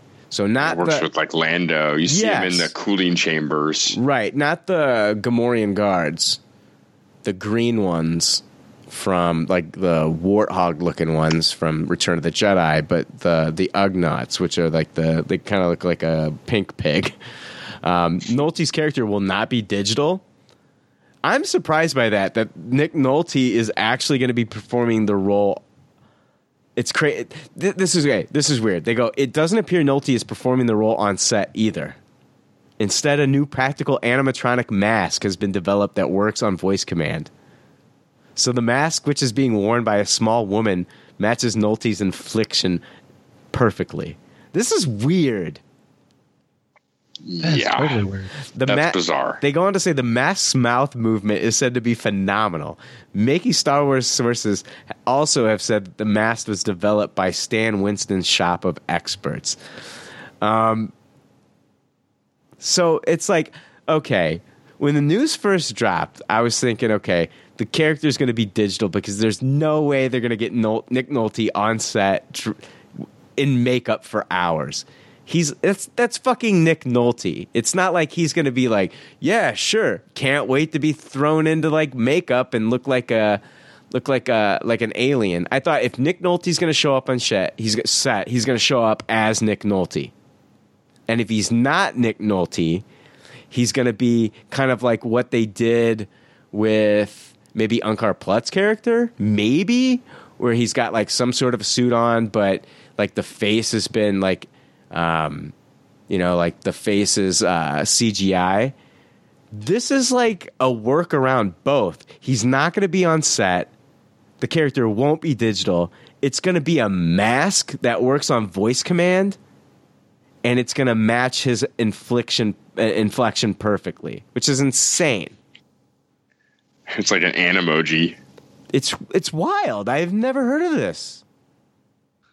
Yeah, I, I never would have imagined that tech like that would even exist. Yeah, like what the fuck? I want to see. see, this is like I hope that Disney Plus is different than Netflix as far as bonus content, and I hope they come out with bonus content for The Mandalorian. Like I want to see like the making of The Mandalorian. Commentaries would be brilliant. Well, yeah, that's something that Netflix typically doesn't do. Like, you know, I don't know. There, there might be some commentary tracks in Netflix, but majority mm. of their stuff is not. And like, that's what Disney Plus could do here, which would be huge. And Star Wars fans beg for that kind of shit. But do you think that? I honestly feel like Disney Plus will not include that stuff but they will have Blu-ray and DVD releases where you might be able to watch it. to double- I don't want to double dip though. I just want to watch the service. I don't not, want to double know. dip either, but I'm saying Disney might. Yeah, Uh, that would be a shame. I, I hope I hope you're right, and I think that would be an excellent way to set themselves apart from the other streaming services by having just extensive bonus features. As it doesn't have to come out the same day as the feature. Maybe give it a one week, two week breathing space, even you know. Mm-hmm. And you can like breathe new life into that thing again by saying, "Now we have all these extra features." You know. Are they dropping this stuff all at once, like Netflix, or are they doing it week to week, kind of like what DC Universe and sometimes Hulu does? my gut says week to week because they want to drag out the Star Wars fandom as long as possible. Hmm. Yeah, if they did it Yeah. that way, like on the last week for the finale, like they could also just drop like the behind the scenes shit too. Because like I want to see, I do want to like now, and I do want to see how this mask works. That's kind of incredible, man. Yeah, that's wild technology. The stuff they could do, like it does remind me of the animojis, you know, that Apple's doing. Yeah, So that that's bizarre that they would just. Wow, I, I can't wait to see that. it's like either that or do it Dorf style, right? Get Nick Nolte on his knees. Oh yeah, yeah fucking Dorf. I can't. Believe it makes the most sense to me that the, that they would release this week to week. But I mean, it, it's Disney, so if they're going for the money, then I could see them putting it out, you know, as like a tangible media as well, and that's where you'd get those special features. But so many people just stick to digital content these days, and it's so easy to just have that be like an episode option at the end of the list once all the episodes have been dropped. That I really hope they do make that sort of stuff available on the platform. Yeah, yeah, I agree. I, yeah, it's one of those things. Like, are they going to release this stuff week to week? Or are they just going to drop it all at once? Like, do a Netflix uh, a Netflix dump? And it's like, it's worked for Netflix. It has. Yeah, just depending on the plot and, and how they presented it, everything. There's just certain shows that it really does work better to to have that week of anticipation. There's both. And- you can you can argue both cases for different shows too. You know what I mean? It's like- Exactly. I felt like the Daredevil model, the way Daredevil did it, was perfect just to watch back to back to back to back to back. It, Daredevil is just perfect for binging. But there are shows like you know, and I, I think Jake would agree with me here. There are shows like Westworld and Lost that I think that you need that week. You need Yeah. you need that Leftovers was the same way. yeah, leftovers. You know, you, you need that week to kind of like think about like what happened. Um, and uh, you know, the, we're not seeing that water cooler discussion anymore of like people talking about like what's going to happen in the next week of Lost or what's going to happen on the next week of Breaking Bad or the next week of The Leftovers.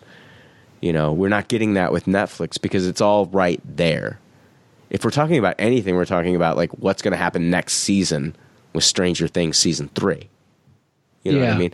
I think that there's benefits to both because for me, I feel like with Daredevil, it was like I could just finish the whole thing and I didn't need every episode to leave me on like a major cliffhanger. And I'm not saying all shows do this, but there are a lot of shows that leave you on like that major cliffhanger. Walking Dead is notorious for this. They leave you on a cliffhanger wanting you to like come back the next week. And like with Daredevil, yes, there were cliffhangers to get you to watch the next episode, but they weren't like as prominent and as huge as, you know, other things that I've seen like on network television or on cable TV. Cuz you could just li- you could just watch the next episode. It didn't matter where it ended. You could just watch the next episode. They've got you. Like the literally like when the episode fucking ends, it tells you how many seconds till the next fucking episode. so it, it, it you know it it also can like with certain shows like it can enhance the storytelling because you don't have to have like those crazy cliffhangers to get your attention to get you to come back the next week. Yeah, like with Titans, I didn't think that that necessarily needed to be week to week.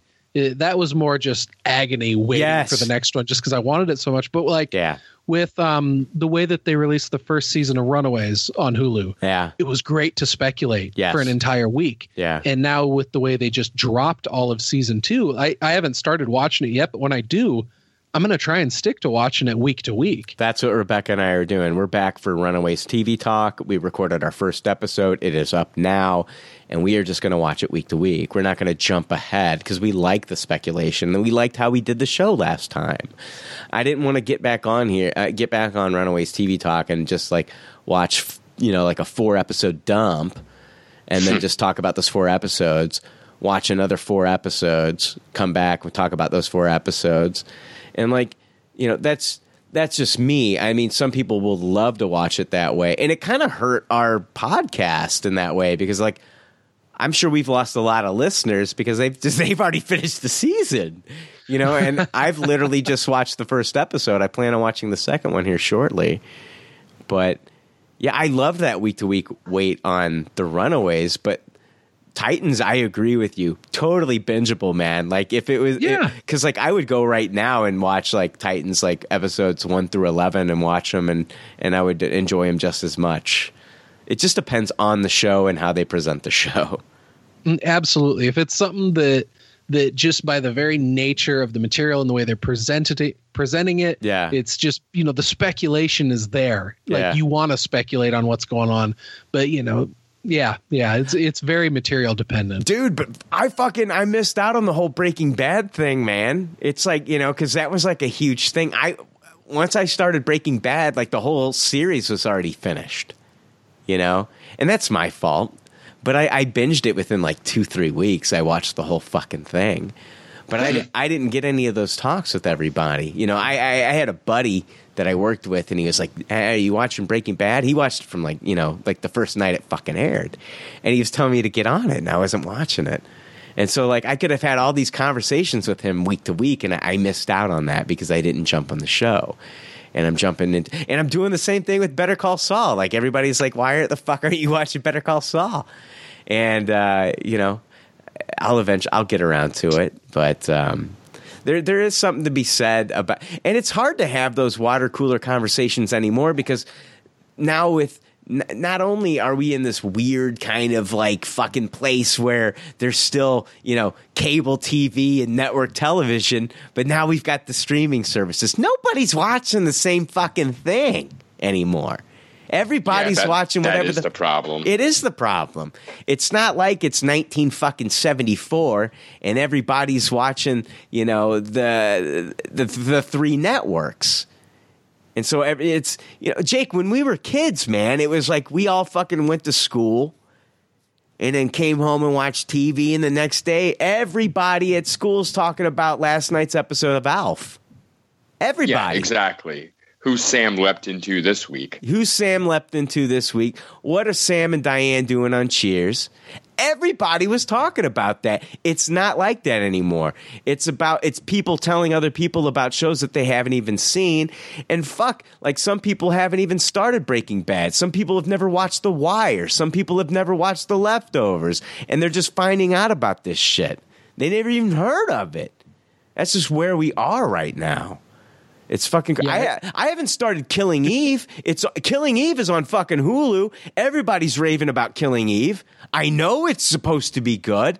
Have I fucking started it yet? No, I haven't. Why? Because I'm I'm trying to keep up with shows like Deadly Class and Titans and Daredevil season three. It's like another thing. It it feels like God damn it, Jake. It feels like TV's a goddamn chore. yeah, I know. I hate when it gets like that. Like Yeah. it gets to the point where something really has to fucking capture, capture my attention for you to want to stick with it because there's just so many options. Yeah, I don't want to like associate a show with like taking the trash out to the curb. You know what I mean? Like it's a chore. Or you know, and it shouldn't be that way because like people will tell me like, "Oh, this is a great show. You need to check that out." But on the flip side, it's like, yeah, I do a pop culture podcast. I'm trying to keep up with all the new stuff that's coming out week to week. And then to add a show that's like Sons of Anarchy that I've never seen and try to add a show that's got like five, six, seven seasons onto the, you know, rotation of all the new stuff that I'm watching. Are you kidding me? It's hard. Like the only reason I was able to watch Breaking Bad is because I, I, I didn't have anything going on at that time. You know, I was either I, I was like on vacation for a week or something. You know, and uh, fuck when I was uh, when I was uh, when I was out of work because of my Achilles tendon injury. You know, that's the only that's the only fucking way that I got through watching like the whole se- series watch of uh, Cheers. There's no way I could do that now. Yeah, it's hard. It's almost easier to just watch something you've already seen before because you know if you miss if you don't get back to it for a month or two, it's not like you're gonna forget. You know. Remember when we were talking about Nick Nolte? Do you remember that? Oh, he's gonna be a fucking Ugnaught. He's gonna be That's a weird. fucking Ugnaught pig man. Remember when we were talking about that? How the fuck That would have did- been that would have been like my two hundredth guess. Yeah. Oh, me too. Me too. Me too. If you would have given me like, if you would have told me if there was a limit on my guesses, and like if I didn't get it right on the last one, and you're gonna put a bullet in my brain, I'd be dead right now, Jake. Yeah, for sure. I would be I would have said every character but. yeah. I haven't even thought of Ugnaughts until this announcement. Are we ever gonna see Ewoks again in the Star Wars universe? Uh, 100% yes. Are we gonna be alive, Jake? Yeah, they're going to pull the Ewok nostalgia trigger while we're alive. Joe, we ever That gonna will happen. we gonna see Ewoks again? Yeah, it seems like we're going to. I mean, especially with it going into the streaming platform and they they're going to have some content on there for kids probably and that's one of those things that really captures the imagination of kids. I mean, the Ewoks sure got a hell of a lot more personality than Porgs. got an idea for a product to put on the market, guys. Just thought of it right now. Chinese cooking utensil, the wok. You look inside and you're looking at Wicket. It's an Ewok. Come on, guys. Sounds like a Michael Cannon mashup. fucking A, let's make it happen. I'm cooking up some fucking like beef and broccoli in my Ewok. Oh, yeah, singing fucking Yub Nub the whole time. fucking orange chicken going on in the Ewok, right? oh, yeah. Oh shit. Oh shit. Guess what? General Tso approves of my Ewok. Oh my! I want, and you can look in there, and you're looking at Wicket. You're looking at fucking. Uh, what's it? A gray? Was it Gray Beard? Was it Gray Gray Worm? That's that's Game of Thrones. What's his name? Gray something. Yeah, I can't remember.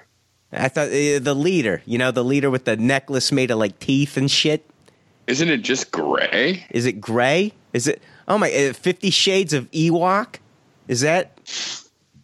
Oh my! Can you can you imagine Ewoks doing S and M?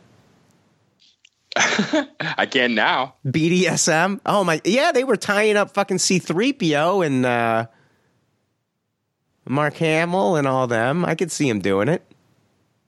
No, I can see it too. I was trying to look up the leader's name, but I, this is not the easiest thing. Chirpa. Chirpa. It had nothing to do with Gray.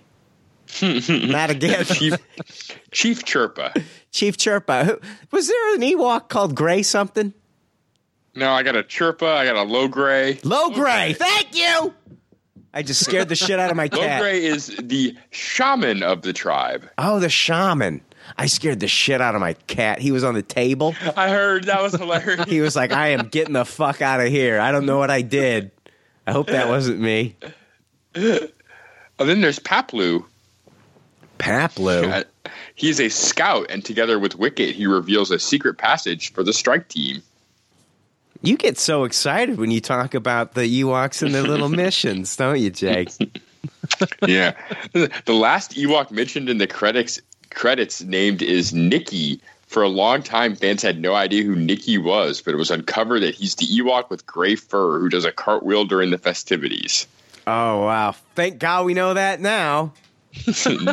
yeah, Nikki. They kind of just ran out of like exotic sounding names when they got to that one, right? Nikki. I bet the next one's name is just like Joe. Yeah. Yeah. Here's Todd. Todd. Hi, I'm, I'm Todd the Ewok, and he just talks. yeah. What's up, Todd? Eh, not much. Eh, not much. How you doing? Living life. Ah, gonna get a. Uh, I'm gonna go down to the corner and get a calzone. I'm beat, man. I need a brewski and a calzone. that fucking my kid Nicky's doing cartwheels all over the goddamn house.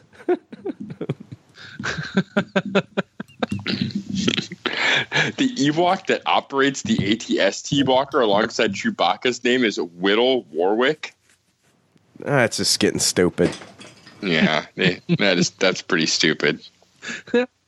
I, do you, Could I been Todd guarantee. Warwick. I guarantee you, fucking Star Wars fans would buy a walk with Ewoks faces inside. Oh yeah, I remember in the '90s when you just bought walks for everybody. That was like the everyone got walks. For Every, Christmas one oh year. god, walks were huge, weren't they? it was just all over the place. Like they had their own aisle. They did. Yeah, uh, walks were huge in the '90s. It was like, it was like uh, America just learned about ch- making Chinese food at home or something. Oh yeah, that's Let's all make stir fry. yeah, it's all it's possible now. You can we can do it now with the walk. Like nobody knew what a fucking walk. Everybody was using pans, pans, and uh, griddles. Yeah, it was bizarre. It was a huge thing for a moment. Mm-hmm. I love my griddle. Yeah, that sounds great. I wish I had a griddle. They're not. They're not expensive. Yeah. I've been thinking of getting one of those air fryers. I'm It's really not- interested in those. It's not like uh, it's not like you know, like Robert Leach was talking about. You know the lifestyles of the rich and famous and their their their griddles. You know, only only the rich are using the griddle. You can get them for like you can go to fucking like Kohl's and buy a griddle for seven bucks. I bet. Yeah. Oh, Brian living that. Brian living large with his griddle, making eggs like a fucking champ, making eggs like you're fucking Richmond, rich man. Cook four pancakes at once. Look at look at you making eggs. Ooh. Yeah, look at you making eggs Benedict over there, like your name's Benedict. You rich fuck. On your fancy griddle. On your fa- Mr. Griddle over there. oh shit. Your flat heating surface that cooks things such as bacon and other breakfast delights. I love breakfast food. Can't go wrong with breakfast. It's an any time of the day thing. Yeah. What's uh, uh, uh, oatmeal at night? You doing that? No. You like before bed? You're like, ah, fuck it, oatmeal. Let's do this. I don't like I don't really like oatmeal at all. Uh, It depends. I like jam in my oatmeal. Do you like jam in your oatmeal, Joe? God, I haven't had oatmeal in fucking years. Like I, I was thinking like like real breakfast food. That's probably why I'm fat. like I'm immediately thinking eggs and bacon and pancakes. No, no, that's real maple syrup, and you're talking fucking oatmeal. No, no, no. You said you could said, hold on. Let's go back. Let's take a trip back in time here. You said I can do breakfast anytime. There's no wrong time to do breakfast, and I was just thinking, what's a breakfast food that like is not that appetizing at night? Maybe maybe oatmeal. Let's go there. Let's try to dis- Yeah. let's try to disprove Joe here. Going, you know what I mean? Grits. It's not, yeah, grits. Uh, it's not like, uh, it's not like it's like nine o'clock rolls around at night, and I'm like, oh fuck, dude, I could really go for some cream of wheat right now. Fuck, woo, cream of wheat, man, Any time of day, I would have that sentence roll through my mind. dude. I'll eat shredded wheat any time of day though. With the frosted, oh yeah. Uh, it's gotta be frosted shredded shredded wheat. Yeah, Oh yeah, you don't want just like regular shredded wheat. yeah. Ooh. Cereal's one of those things that's good any time of the day, right? I like cereal. Yeah, cereal anytime is good. You ever had the waffle cereal? The waffle. Oh, waffle crisp. Waffle crisp. Yeah, it's good. It's good Tastes like the syrup is kind of strong though. I, I get kind of burnt out on it after a few bowls. After- Wow, I've never had that one. That does sound good though. How many bowls are you rocking in a row, Jake? I don't, I'm a, I just like eat it out of the box basically. Cereal's like a snack for me. Since Oh, I'm that's the, right. The lactose intolerant. Yeah. See, I love it with the milk. Uh, Captain Crunch tears the fuck out of my mouth. Oh yeah, I love the crunch berries though. Yeah. Yeah, this episode. Yeah, see, we have a Quaker Oats right in Cedar Rapids, so depending on the day of the week, you can drive by there, and it, all of downtown Cedar Rapids will smell like crunch berries. No It's fucking magical. That sounds amazing. it's pretty cool. Joe, you got a griddle? Uh, we, I think we do have an electric griddle. I don't think we ever fucking use it though. Jake is just like Jake is just like is your mind blown? Is, is your mind blown that people are out there using griddles yeah, For the I- it's a whole new world for the home? Jake is like for the home. I don't have to go to the restaurant. You to get what? griddled things. What? what? Jake Jake Can I make a sausage McGriddle? if Jake feels like everybody in the '90s buying a walk right now. He's like, "What? You can buy, you can buy a griddle. You can make, you can griddle stuff at home." it's not, it's, and they're cheap, man. You go to fucking, you can go to Kohl's and buy a real cheap griddle, man. Then they got the really long ones too, where you can. It's like a smorgasbord of shit you can put on that fucking thing. Like if you like, you're not fucking around. Like you're griddling it up that day. You've got a lot of griddling to do, and so they've got. I've got. I've got. A, I've got a semi like small griddle. It's not a big griddle, you know. So it's like I, you know, I can either do. I, I've got my choice here. I can. I can put some eggs on there, some bacon, you know. But they have really long fucking griddles to where you can put like on the one side you can just shit you can go fucking nuts you can be like i got pancakes over here i got bacon in the middle and i got eggs over here my griddle's not like that Yeah, I don't like to mix all the stuff together like that anyway. I'm Oh. weird like that. I don't mind. Mix the flavors a little bit. That's fine. I like every once in a while. I love it when my eggs have just a little bit of bacon grease in them. Got a little bit of that Yeah. bacon flavor in there. And you know what? You can even add a little bit of that bacon flavor over into the pancakes. But do I want my pancakes tasting like fucking eggs? Fuck no. That's fucking gross. You got, you got the mind? You're fucking, you're crazy. Mm, yeah, I like the bacon grease and like green beans too. Yeah, the bacon. You Yeah. can't go wrong with bacon grease. You can't go wrong with bacon grease. Can't. Somebody, somebody buy Jake a goddamn griddle.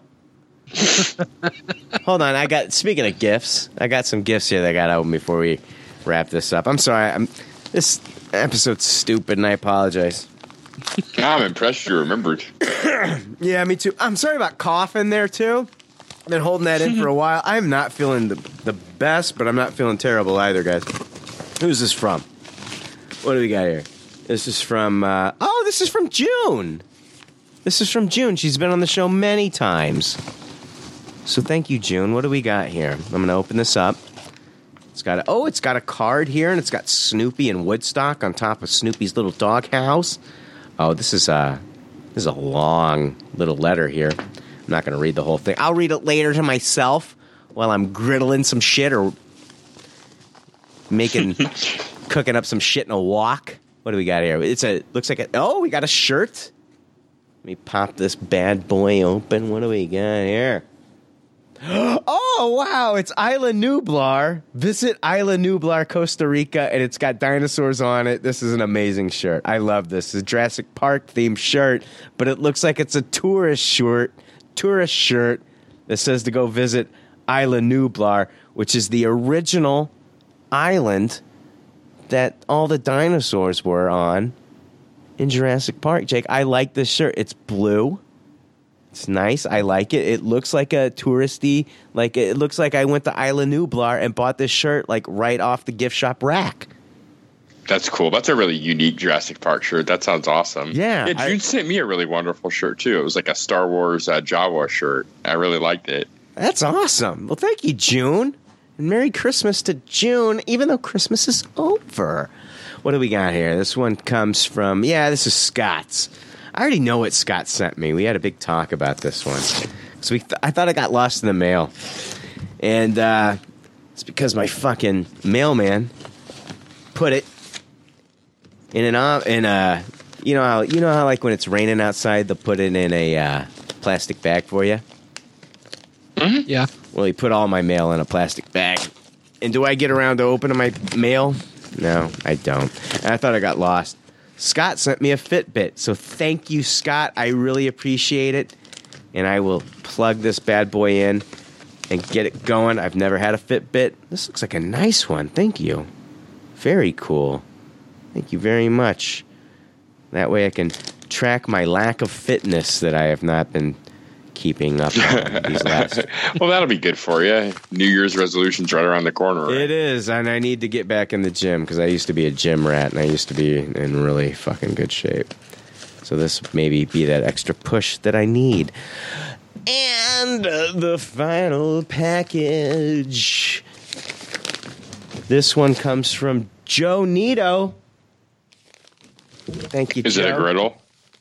It is a griddle. Oh my god! And it's got he made bacon and it's old and it's got mold on it. How? I just lost volume. There we go. Are we back? Yeah, we're back. What do we got here? Oh, this comes from Joe, and he sent me a card. This is gonna be long, like June's. Um, happy holidays, Brian. Thank you for PCL and all the hard work that goes into it, Joe Nito. Thank you, Joe. I'm re- June. I'm gonna read yours later. It was just long. I don't want to read it right now. He sent me. Oh wow, cool. Thank you, sir. Um, it's uh, Star Wars: The Last Jedi. Each individual comic book. It's the Star Wars: The Last Jedi broken down into comics. And Oh, that's it's fucking cool. Who did they get to art that up? uh, let's see here. Who do we have as the creative team? We've got um, Walsh and Spicer. And it's uh, Greg Whitta. Is it Greg Whitta? Oh yeah. Okay. Yeah, he's the writer. Thank you, dude. Very many fucking is cool. Six issues. Oh, nice. Yeah. Thank you very much. Thank you for all the gifts. Wow, you guys are awesome. I love our listeners. You guys are fucking amazing. Thank you Yeah, so much. Yeah, they're the best. Seriously, we do have some incredible listeners. Jake, remember when we started this fucking thing? Oh gosh, barely. Long time ago. Many moons ago. Jake still didn't have a griddle back then, Joe. No, nothing. No griddle. Nothing's changed. Six years. Six years. Jake still doesn't have a griddle. Still thinks it's a rich man's fucking invention. Like only the rich, only the rich own griddles. Somebody buy one of those plug-in griddles, dude. Oh my Put your god. breakfast game on fleek. Oh my god. Jake, if you had a griddle, I think it would change your fucking life, you son of a bitch.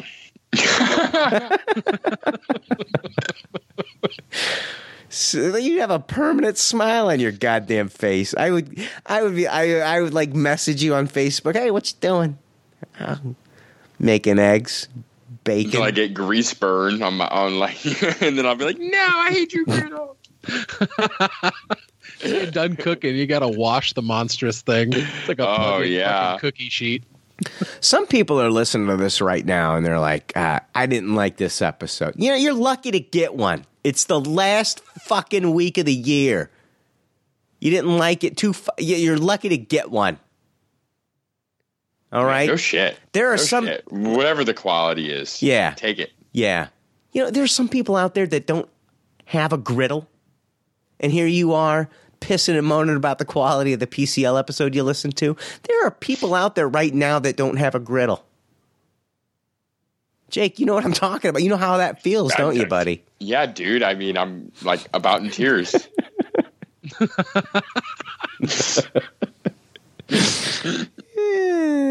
Nick Nolte's played a pig. All right. I would cook him up on my goddamn griddle, Jake. I'll tell you that much, man. I would eat some Nolte right now.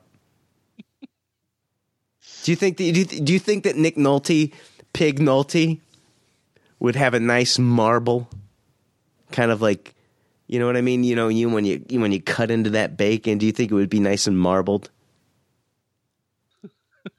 A nice marble to that bacon? Ugnaught bacon. You think it's nice and marbled? Mm, no, I don't think it's very good.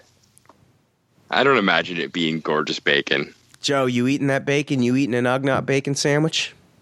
Yeah, it's got to be quite the pork belly. I'm, I'm into it. Dude, I would totally do it. I would totally take a bite out of Nick Nolte. I would.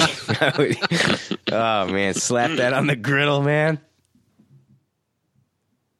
I don't know. You guys, you guys, you guys are just hoping that I'm gonna fucking end this, right? I'm, I'm just hungry now. Jesus, we're talking.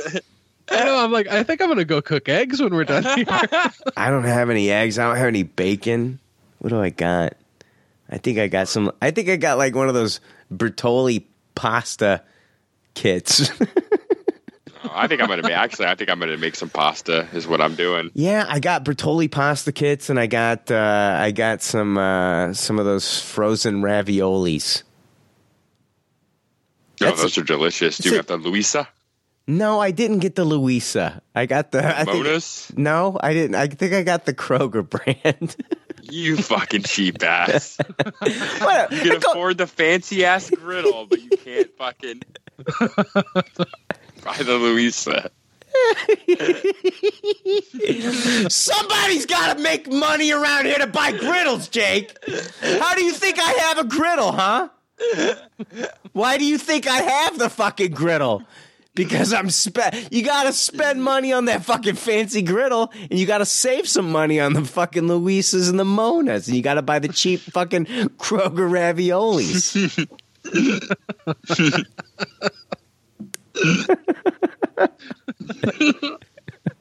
it's so this show is so fucking stupid. This Oh, the griddle stuff got really funny there, though. Again, Yeah. Oh man. Oh man. Ah, God damn it. I just I I just want like I want one of those really long griddles. You know what I'm talking about, Joe? oh yeah. Those things are fucking beautiful. I obviously had no idea what you were talking about. You don't. You don't. I really want to go out and rummage around through our cabinets and be like, I know we got a fucking griddle in here. I know I've seen one. I got excuse me. I got a nice it's a nice little griddle, but I don't have one of those really long ones. And I want one of those really long ones. Don't don't now. I'm not asking our li- listeners to send me a griddle. Do not do it. That would be the funniest shit ever. I know, and that's We're gonna have so many pans next month. I know that's what I'm worried. About. I do not. I am not asking for a listener to send me a fucking griddle. Well, now you're definitely gonna get one. Oh Christ! Please it's the ironic gift. No, of the that. the thing is, it's like I'll, I'll end up getting like seventeen griddles. You know what I mean?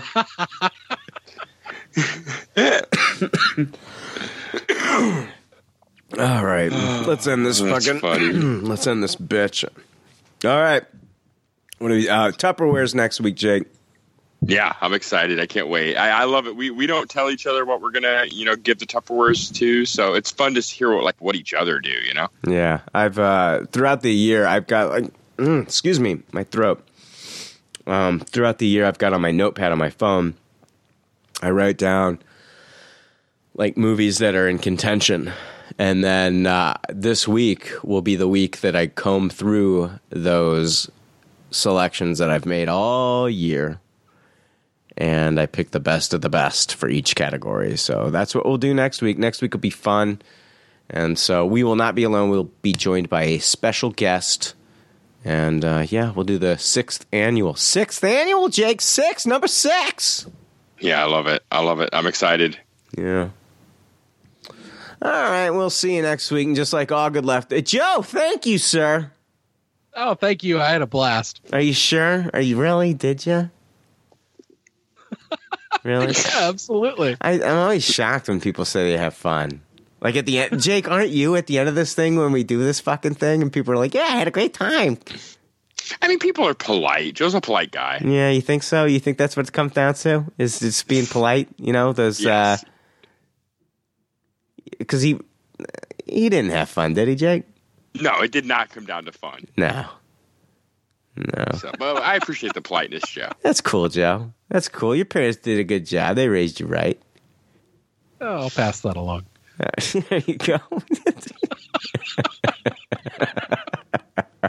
Mom and Dad, you get the PCL stamp of approval. Yeah, you did. You did it. You did it. You're good I parents. encourage you to buy a griddle. Yeah, yeah. Buy it. Aw.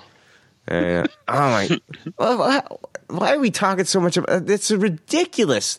The amount of time we have spent talking about griddles on this episode, Jake. I don't even remember how it came up. I don't either. I don't either.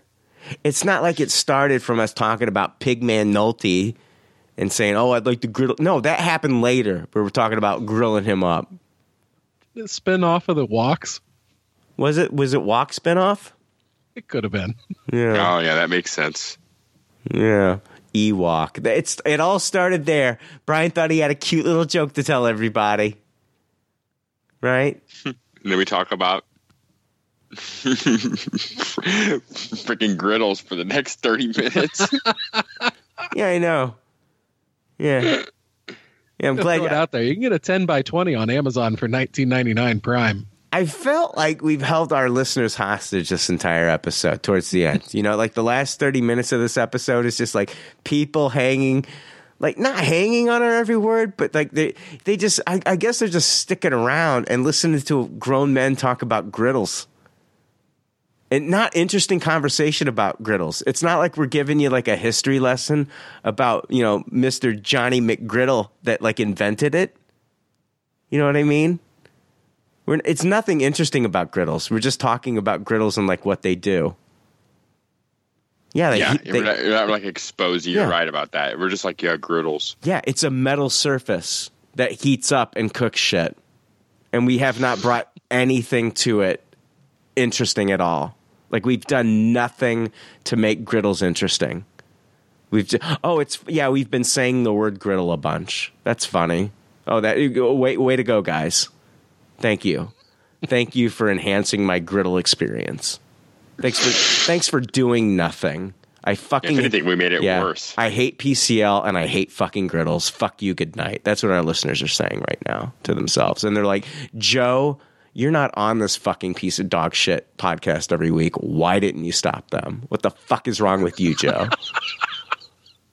Why the fuck are you letting this fucking ridiculous host go on and on and on about nothing about griddles? oh, now he's talking about a shirt that he just got. Oh, back to griddles. Where are you, Joe? Why don't you step up and say something?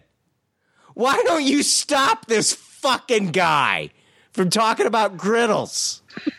oh, yeah, your parents raised you right. Well, why didn't they raise you to fucking stop this guy from talking about griddles for the past 35 fucking minutes now?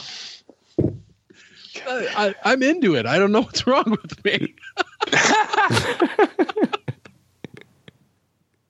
I really do want to go eat breakfast now. That You ever go to. No, is, is the IHOP open? You remember when uh, McDonald's first started the making the the McGriddle sandwich, Yeah, I love them.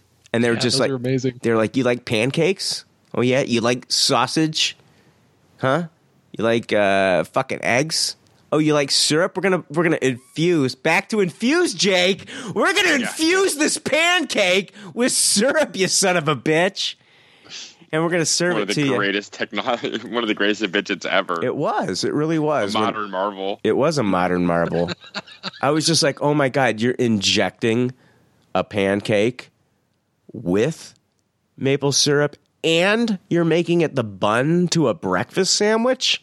Are you guys out of your goddamn minds? Taking a bite now. you're geniuses. You're geniuses. Yeah, it's great. Not just the regular sausage McGriddles are two bucks at all times. You hear that, people? Yeah. Yeah, use the code PCL at checkout and get it for a dollar. Yeah, use the mobile app. That's I'm totally yeah. lying. Did you hear? I don't know where I heard this. Who was talking about this? I, it was a podcast or something I was listening to. That if you, if like uh, these these uh, these fast food places will geotag you, and if you check in to like uh, what is it? If you check in that you're at a McDonald's, Burger King will offer you a Whopper for one penny. Yeah, yeah, they did that promotion about a week ago. Is that true? That's a true thing. Yeah, that's a true thing. You had to log into your Burger King app and then turn on the GPS, Yeah. and then it would it would know you were at McDonald's and offer you the one cent Whopper. And then you could go to, then you could just leave where you were at McDonald's. You would just walk out. You would just say, I'm leaving, and then go down to Burger King and then show them your fucking phone, and they'd give you a penny Whopper. Yeah, you actually had to drive to the to the McDonald's first to get the offer to show up. Yeah, because it, wild. Yeah, it was geotagging you. I think I heard about that on Nerds. I think I was listening to Aaron Claude Miller on Nerds. Him and Keith talk about that. I don't remember. I don't. Hey, you guys want to talk about griddles for another fucking thirty minutes? Huh? no, I want to. I want to eat. All right. Hey guys, Joe, thanks a lot. Everybody, Starkcast is making a comeback. Joe, that's your podcast. Tell everybody about your podcast. Yeah, it was kind of on hiatus for a little bit. I had some technical issues, uh, lost an episode, and uh, anyway, got the right gear to do it now. So, uh, new year, more Starkcast episodes on the horizon.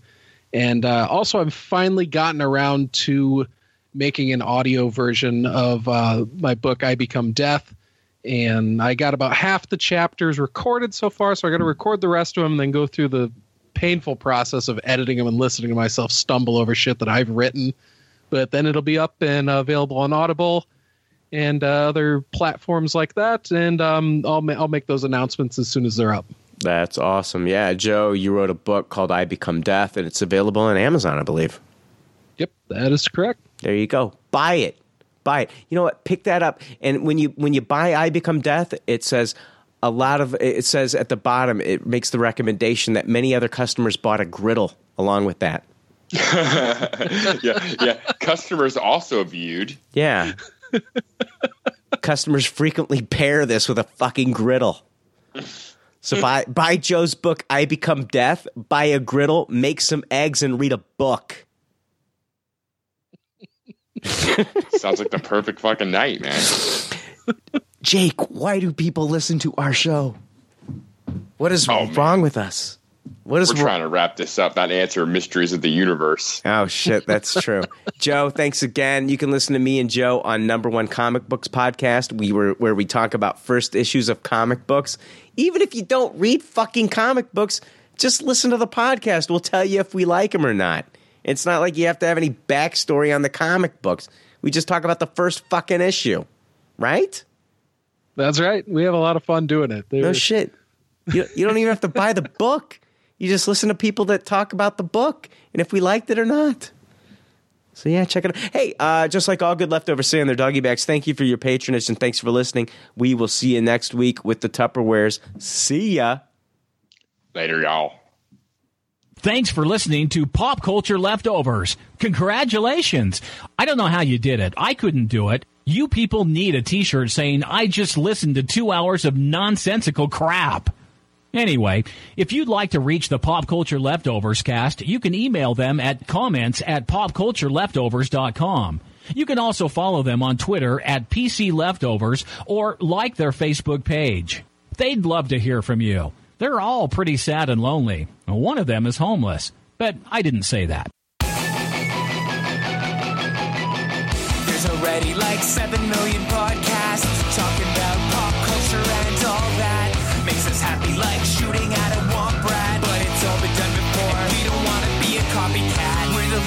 leftovers picking up the scraps dropped by the cool kids. it's a trap. Gonna toss it, gonna taste it. Do we love it? Hey, let's face it, can't erase it. Let's embrace it. Tupperware party. Subculture spill over like a vulture. Carry over counterculture, pushovers, pop culture, leftovers. And with the uncool kids, what's to say has already been said. Leftovers. Pretty sure that the only talent is the band that's singing this. Pop culture leftovers. That original and good have already been done before, so we should separate the wheat from the chaff. And we're the chaff, the crap, even though we're the shit. Woo! We're the leftovers picking up the scraps dropped by the cool kids. it's a trap. Gonna toss it, gonna taste it. Do we love it? Hey, let's face it, can't erase it. Let's embrace the Tupperware party. Subculture spill over like a vulture. Carry over counterculture, pushovers, pop culture, leftovers. And with the uncool kids, what's to say has already been said. Leftovers. Pretty sure that the only talent is the band that's singing this. Pop culture leftovers. Pop,